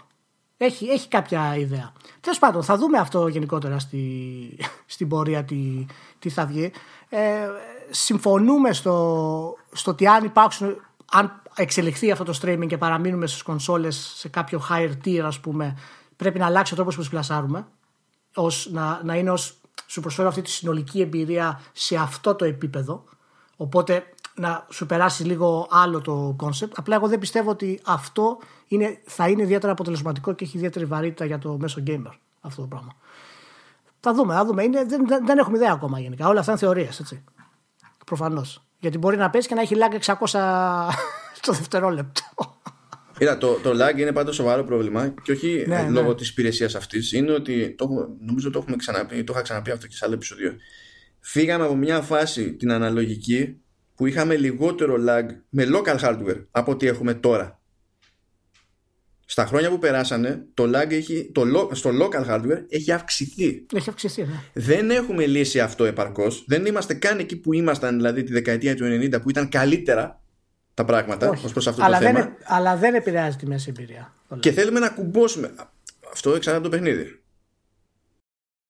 Είναι ανάλογα με την περίπτωση. Ναι, δεν το νομίζω εγώ αυτό. Εγώ δεν έχω δει κάποιο παιχνίδι που με έχει ενοχλήσει ποτέ στο lag. Ναι, αλλά για να μην σε ενοχλήσει σε κάτι, σημαίνει ότι ο developer έχει κάνει κάποιες θυσίες αλλού. Έχει- που μπορεί να έχει σε κάνει ενοχλούν παπάδες. αυτές οι θυσίες. Έχει κάνει παπάδες, ναι. Έχει κάνει. Δηλαδή- αυτό, αυτό είναι σίγουρο. Δηλαδή το ότι, δεν, το ότι εσύ είσαι OK με, το, με τα επίπεδα του lag εκεί δεν, σι- μπορεί ε, ταυτόχρονα να σημαίνει ότι δεν είσαι OK με κάτι άλλο που έχει γίνει, αλλά αυτό που έχει γίνει έχει γίνει για να μαζευτεί το lag. Και αυτό είναι ούτως ή άλλως αφορά, ξέρεις, είναι και από άνθρωπος σε άνθρωπο. Για κάποιον που είναι OK το lag, για κάποιον άλλο μπορεί να μην είναι OK. Έτσι, να του δημιουργεί πρόβλημα. Ναι, ναι, ναι. Μα εντάξει, Και- γι' αυτό και είπα αντίστροφα. περισσότερο ανάλογα με το παιχνίδι, γιατί σε κάποια παιχνίδια μπορείς όντως να επιχειρηματολογήσεις ότι το lag μπορεί να, έχει, να δημιουργήσει συγκεκριμένο πρακτικό πρόβλημα και να μην είναι μόνο θέμα αντίληψης, αλλά είναι πολύ συγκεκριμένες και περιπτώσεις αυτών των παιχνιδιών τέλος πάντων. Δεν είναι. Εντάξει, οκ. Ωραία. Ε, πολύ ωραία. Πολύ ενδιαφέροντα πραγματάκια. Πολύ ενδιαφέροντα πραγματάκια. Πριν περάσουμε στο τελευταίο κομμάτι, ε, τι έκανε η THQ ρε, εσύ, θα κατακτήσει όλο τον πλανήτη; Εντάξει, είμαι, έχω πάρει 28 εταιρείες. Δώστε, μου δια- ε, δώστε μου 200 εκατομμύρια γιατί θέλω να πάρω κι άλλες. Δεν τελείωσα. Δεν θα τρελαθώ, θα τρελαθώ. Θα τρελαθώ. Δεν υπάρχουν. 225 εκατομμυριάκια μάζεψε για να πάρει νέες εταιρείες. Και πρόσφατα οι τελευταίες που είχε πάρει ήταν η Warhorse ήταν νομίζω που ήταν Αυτή την έβαλε πήρε το πριν Kingdom- από μια εβδομάδα, 10 Ναι, μέρες. το, Kingdom, το Kingdom Come και πήρε και την εταιρεία από το Goat Simulator. Α, τι... Όχι, η Bossa Studios είναι αυτή η άλλη. Είναι, μπερδεύτηκα τώρα. Τέλος πάντων, ναι, οκ. Η Bossa είναι σίγουρα του Bread Simulator. Δεν θυμάμαι Ναι, αν είναι ναι, και του του Bread. Bread. Λοιπόν, ε, πραγματικά η αλήθεια είναι ότι έχω, είχαμε ψάξει και μαζί κάποια στιγμή γιατί έχουμε ξαναμιλήσει για THQ. τι συμβαίνει; και Ξέρεις τι έχουμε θέλω. αρχίσει. Για να τους παραδεχτώ, Δεν ρε μπορώ. παιδί μου, έτσι. Και να τελειώσει εκεί όμως αυτό το, το πανηγύρι. Ε, Θέλω να πούνε, ωραία, πήραμε 200 εκατομμύρια δανεικά. Θα πάμε και θα πάρουμε το 1% της Tencent. να ολοκληρωθεί ο κύκλος. και, και στα να νέα μας καταλήξουμε- αποτελε... στα, νέα μας, στα νέα μας sales projections σας παρουσιάζουμε ότι σύμφωνα με τον Diablo Immortal θα έχουμε, θα έχουμε τόσα sales projections. Μάλλον στείλ του στη mail. Και ξαφνικά η THQ θα είναι παντού χωρίς λόγο. Να σου πω, στείλ τους email αυτό το πράγμα. Α, είναι, τόσο, είναι τόσο γαμάτο που δεν το έχουν σκεφτεί, είμαι σίγουρος. λοιπόν, τέλος πάντων, παιδιά, θα συνεχίσουμε να ψάχνουμε για DHQ. Εμένα μου φαίνεται πάρα πολύ ξέπλυμα η όλη φάση, πολύ περίεργο. Και είμαι περίεργος να δω πόσα παιχνίδια θα βγάλουν. Πόσα είναι, έχουν 45 σε, σε ανάπτυξη. ναι, κάτι καλά, ναι, τα, τα λες τώρα εντάξει, εδώ άλλοι κι άλλοι. ας Παιδιά, πούμε, και εσύ λες, συγγνώμη, τι σου αυτά βγαίνει. είναι, είναι το sweatshop του game development. Δηλαδή, τι θα γίνει με αυτό το πράγμα; Δηλαδή, έχουν πάρει αδιανόητα IPs, έτσι. Εντάξει, όχι τόσο σημαντικά όσο παλιά. Αλλά πλέον έχουν ακόμα και το Kingdoms of Amalur, έχουν Time Splitter, Second Sight, έχουν Alone in the Dark, έτσι. Saints Row. και τώρα πήρανε το Kingdom Come Deliverance. Και πόσα ακόμα μικρότερα. Που Τι εκεί γίνεται; τουλάχιστον πήρανε και την ομάδα του παιχνιδιού. Δεν είναι ότι αγόρασαν απλά Ω, το ναι, IP ναι. και κάθε- το- Τους αναρωτιόμαστε πήρανε- ποιος θα το τους αναλάβει πήρανε για να κάνει πακέτο. κάτι, ξέρω εγώ. Εντάξει. Οπότε ξέρω. εδώ φαντάζεσαι ότι θα έχει μια λογική εξέλιξη το πράγμα στην περίπτωση αυτού του ξέρω, franchise. πραγματικά. Λοιπόν, θα το, θα το έχουμε υπόψη μας πάντως. Πάντως αξίζει έτσι να το, που το αναφέραμε αυτό το πράγμα. Γιατί είναι, είναι τόσο. Δεν έχω ξαναδεί στη βιομηχανία τέτοιο πράγμα. Είναι, πρωτόγνωρο. κομμωδία πλέον, είναι κομμωδία. δεν Έτσι. είναι. είναι πρωτόγνωρο. Νομίζω Και ότι θα πρέπει να κλείνω- είναι βαρόμετρο, ρε παιδί μου. Του στυλ, Ναι, να ναι, ξυπνάς ναι. και να τσεκάρεις. Αγόρασε Είμαι- κανέναν σήμερα. Είμαι πολύ περίεργος να δω πραγματικά, αλλά αυτό με, το, με την, με την αίτηση είναι τρομερό. Ε, Λοιπόν, και κλείνουμε με το, με το ορυχείο που έγραψα. Είναι πάνω από την προηγούμενη Τετάρτη για την Ιαπωνία και γενικά τα Ιαπωνικά RPG, σε τι φάση είναι κτλ. Ναι, ναι, ναι. Το οποίο είναι, ε, να, ναι, να, να, το πω έτσι, legit, ότι σαν κείμενο, ασχέτως όλων των υπολείπων, ε, σαν κείμενο είναι πολύ καλό. Α, ευχαριστώ πάρα πολύ. Και αυτό έρχεται από το Μάνο, ο οποίος είναι ειδικός στην Ιαπωνική κουλτούρα. Και είναι Καλά, σημαντικό. Δεν είμαι, δηλαδή. δεν είμαι συγκεκριμένα ναι. ειδικός αλλά... Side expert. Side expert. Αλλά θέλω να πω ότι τέλος πάντων, εμένα αυτό που μου κάθεται πάντα καλά στα κείμενά σου είναι ε, θα πω, τρόπος, τα, τα building blocks της ιστορίας ναι. που καταλήγει να λέει το κείμενο άσχετα τελικά της πληροφορίας διότι ναι, ναι. στην ουσία υπάρχει η ιστορία για να διευκολύνει την πληροφορία δεν είναι ότι η ιστορία χτίζεται από την πληροφορία αυτό είναι ένα χαρακτηριστικό σου γνώρισμα έτσι κι αλλιώς δεν είναι ότι το συνειδητοποιώ πρώτη φορά αλλά αφού είμαστε εδώ και τα λέμε να το εξηγήσω να το συνειδητοποιήσει και κανένας άλλος. τουλάχιστον έτσι όπως το αντιλαμβάνομαι εγώ ε, και γενικά με τα, με τα points συμφωνώ. Έχω ένα-δύο σημεία τριβή. Ναι, για πες. Ε, και αυτά από σπόντα προέκυψε να τα έχω, διότι για κακή σου τύχη, πριν από 15 μέρες, έπαιζα σε μια συνέντευξη ε, ενός Άγγλου ιστορικού που έχει εξειδίκευση στη, στην Ιαπωνική ιστορία. Να σου πω.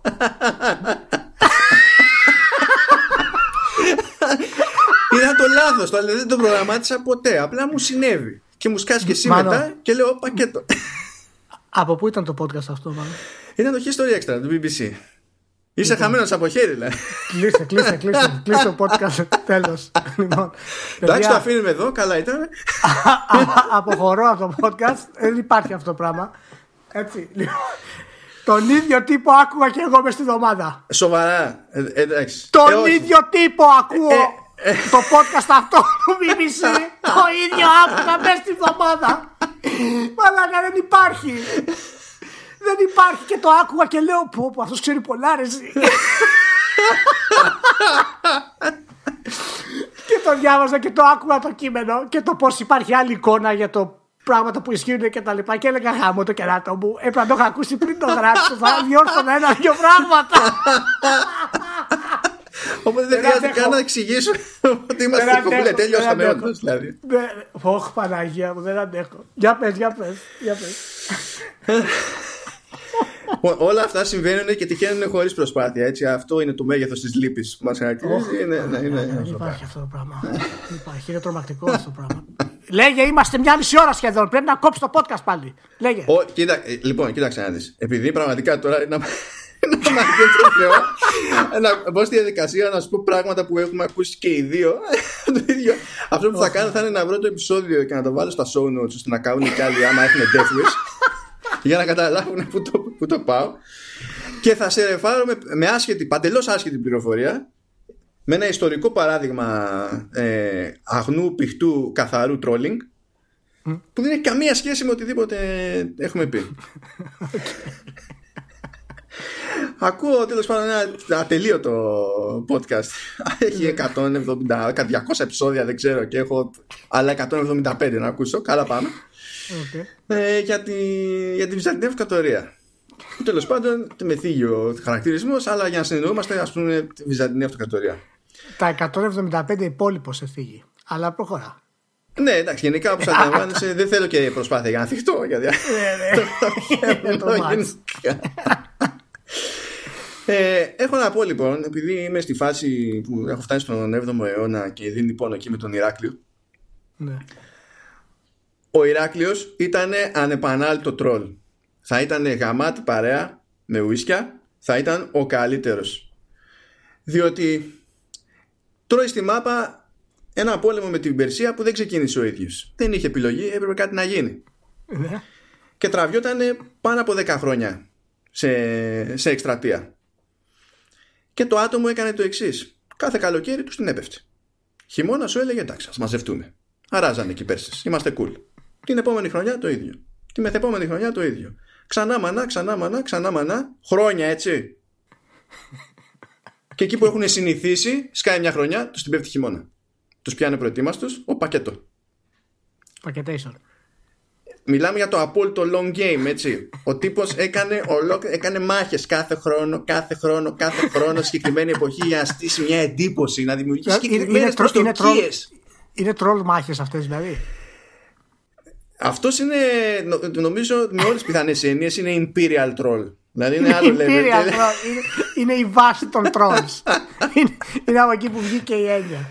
Δηλαδή, φαντάσου εσένα, ρε παιδί μου, έτσι, να κάνεις κουμάντα σε κάτι στρατιές και να λες τι θα κάνω; Θα χρησιμοποιήσω αυτές τις στρατιές, τους ταπεινού εκεί humans τέλος πάντων, με έναν τρόπο που θα εγγυηθεί το ότι θα σπάσω τα νεύρα των περσών. Γιατί μπορώ. και βλέπουμε, ρε παιδί μου.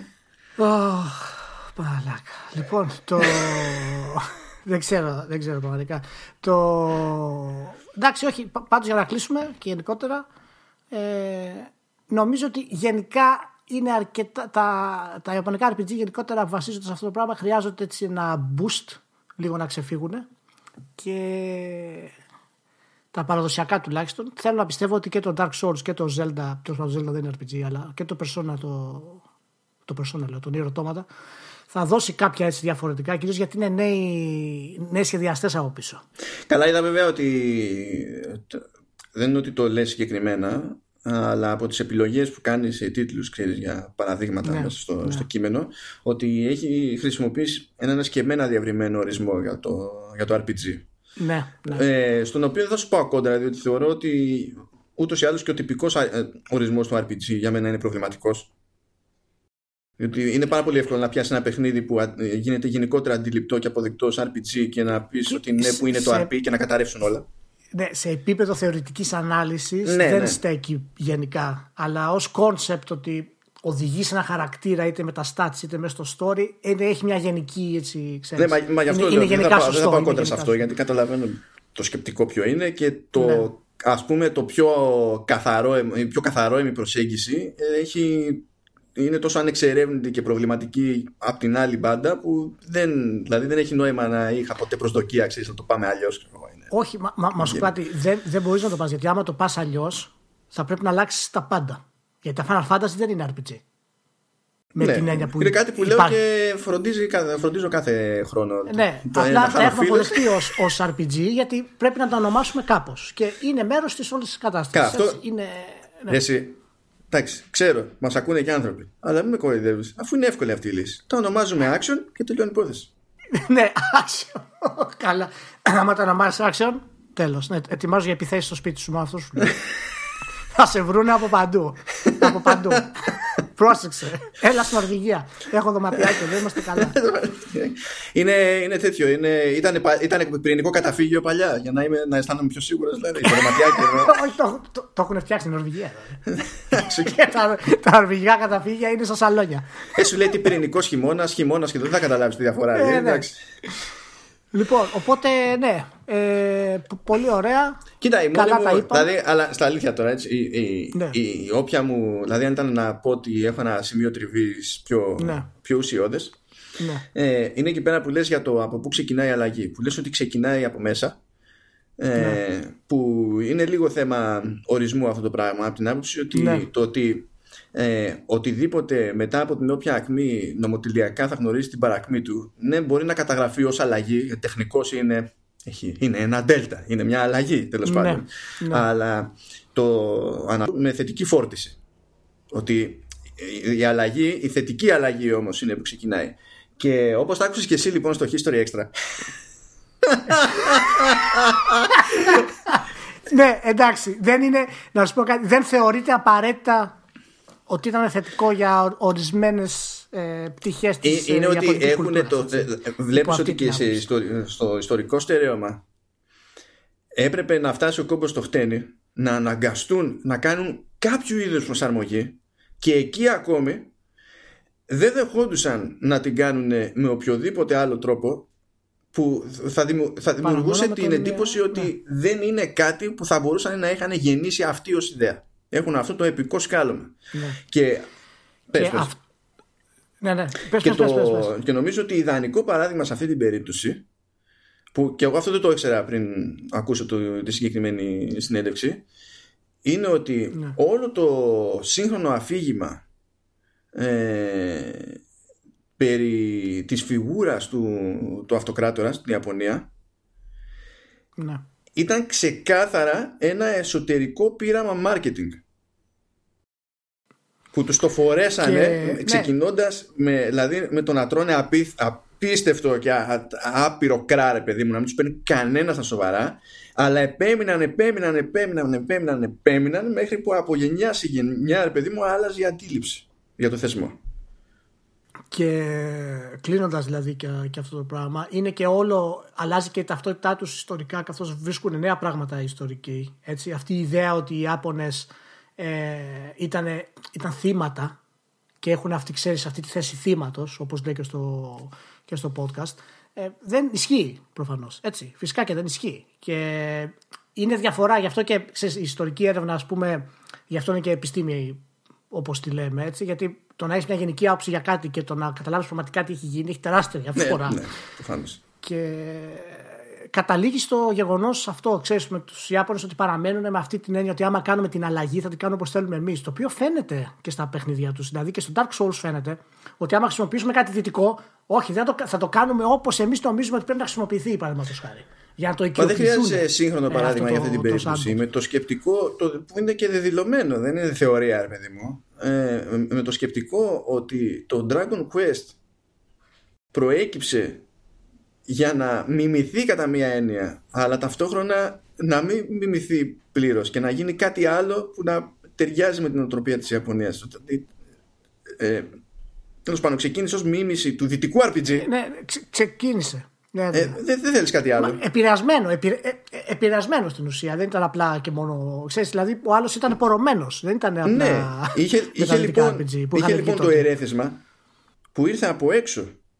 Και αυτό το ερέθισμα ναι, το ναι, ναι, συγκεκριμένο το πήρε και το έκανε κάτι που από τότε μέχρι σήμερα εξακολουθεί να αντιμετωπίζεται ως κάτι που έχει τελείως διαφορετικό χαρακτήρα σε βαθμό τέτοιο που, να, που κάποιος που δεν έχει ψαχτεί λίγο παιδί μου παραπέρα να μπορεί να πιστέψει στα αλήθεια ότι είναι κάτι που προέκυψε οργανικά από μόνο του. Ε, ιστορικά πάντως νομίζω ότι πρέπει να τους το δώσουμε. Ότι αυτό το είδος του RPG άσχετα αν γεννήθηκε ε, κατ' ουσίαν από τα δυτικά γιατί τέλος πάντων δεν υπάρχει πιθανά παρθενογέννης και τα δυτικά Μα δεν είναι μειωτική αυτή η διαπίστωση να πεις ότι... Ε, όχι ναι, απλά ναι. θέλω να σου πω ότι να πούμε ότι δεν είναι μειωτική θα πρέπει να τους το δώσουμε ότι αυτοί δημιούργησαν το είδος τους αυτό το πράγμα γιατί δεν υπάρχει αντίστοιχο στη Δύση. Τέτοιο ναι, ναι, ναι. κιόλας. Δηλαδή είναι καθαρά ιαπωνικό, ιαπωνική δημιουργία και εύχομαι σύντομα να βγουν να ανοίξουν τα φτερά τους ακόμα περισσότερο. Α πούμε όμως είναι, είναι, είναι δύσκολο όσο έχουν γενικά σαν λαός κάποια πολύ συγκεκριμένα κολλήματα, όχι όχι σε προσεγγίσεις, άσε τις προσεγγίσεις, άσε τη, τη βασική ηθική κτλ. Ναι. Αλλά έχουν κάποια ιστορικά κολλήματα τα οποία, αν δεν ήταν η χώρα που είναι, ε, με την προβολή που έχει και την επιρροή που είχε, ειδικά προηγούμενες δεκαετίες, ε, θα, θα αντιμετωπιζόταν πολύ πιο επιθετικά από άλλες χώρες. Δηλαδή η εσωτερική αντίληψη που υπάρχει για την πολιτισμική του σύνδεση με, τη, με την Κίνα και την Κορέα ε, ξέρεις, άμα το σπρώξεις λίγο έχει περισσότερα κοινά σημεία ναι, ναι, με, ε, με, με, τον Χρυσαυγίτη εδώ πέρα παρά με άλλα πράγματα. Δηλαδή ε, ε, ε μένουν κάποιες ιδέες ακόμη που και για μας τους ίδιους εδώ που είμαστε με τα τραγικά παραδείγματα που έχουμε, αν τη δεις καθαρά, ρε παιδί μου, είναι λίγο off. Ε, έχουν, ναι, ναι, έχουν, έχουν. Το, το ακραίο διαφέρει λίγο από το δικό μας, βέβαια, το δεξιό, το ακροδεξιό. Ναι, έτσι, έχουν άλλη, α, α, άλλο κόνσεπτ γι' αυτό. Ωραία. Εντάξει, λοιπόν, ευχαριστούμε που ήσασταν μαζί. Ε, πολύ ωραία περάσαμε. Νομίζω είπαμε πολλά πραγματάκια. Και... Μην προσπάθεις καν. ε, όχι, όχι. Λοιπόν, να είστε όλοι καλά. Μέχρι την επόμενη εβδομάδα. Ηλίας Παπάς στο μικρόφωνο και Μάνος Βέζος. Γεια χαρά.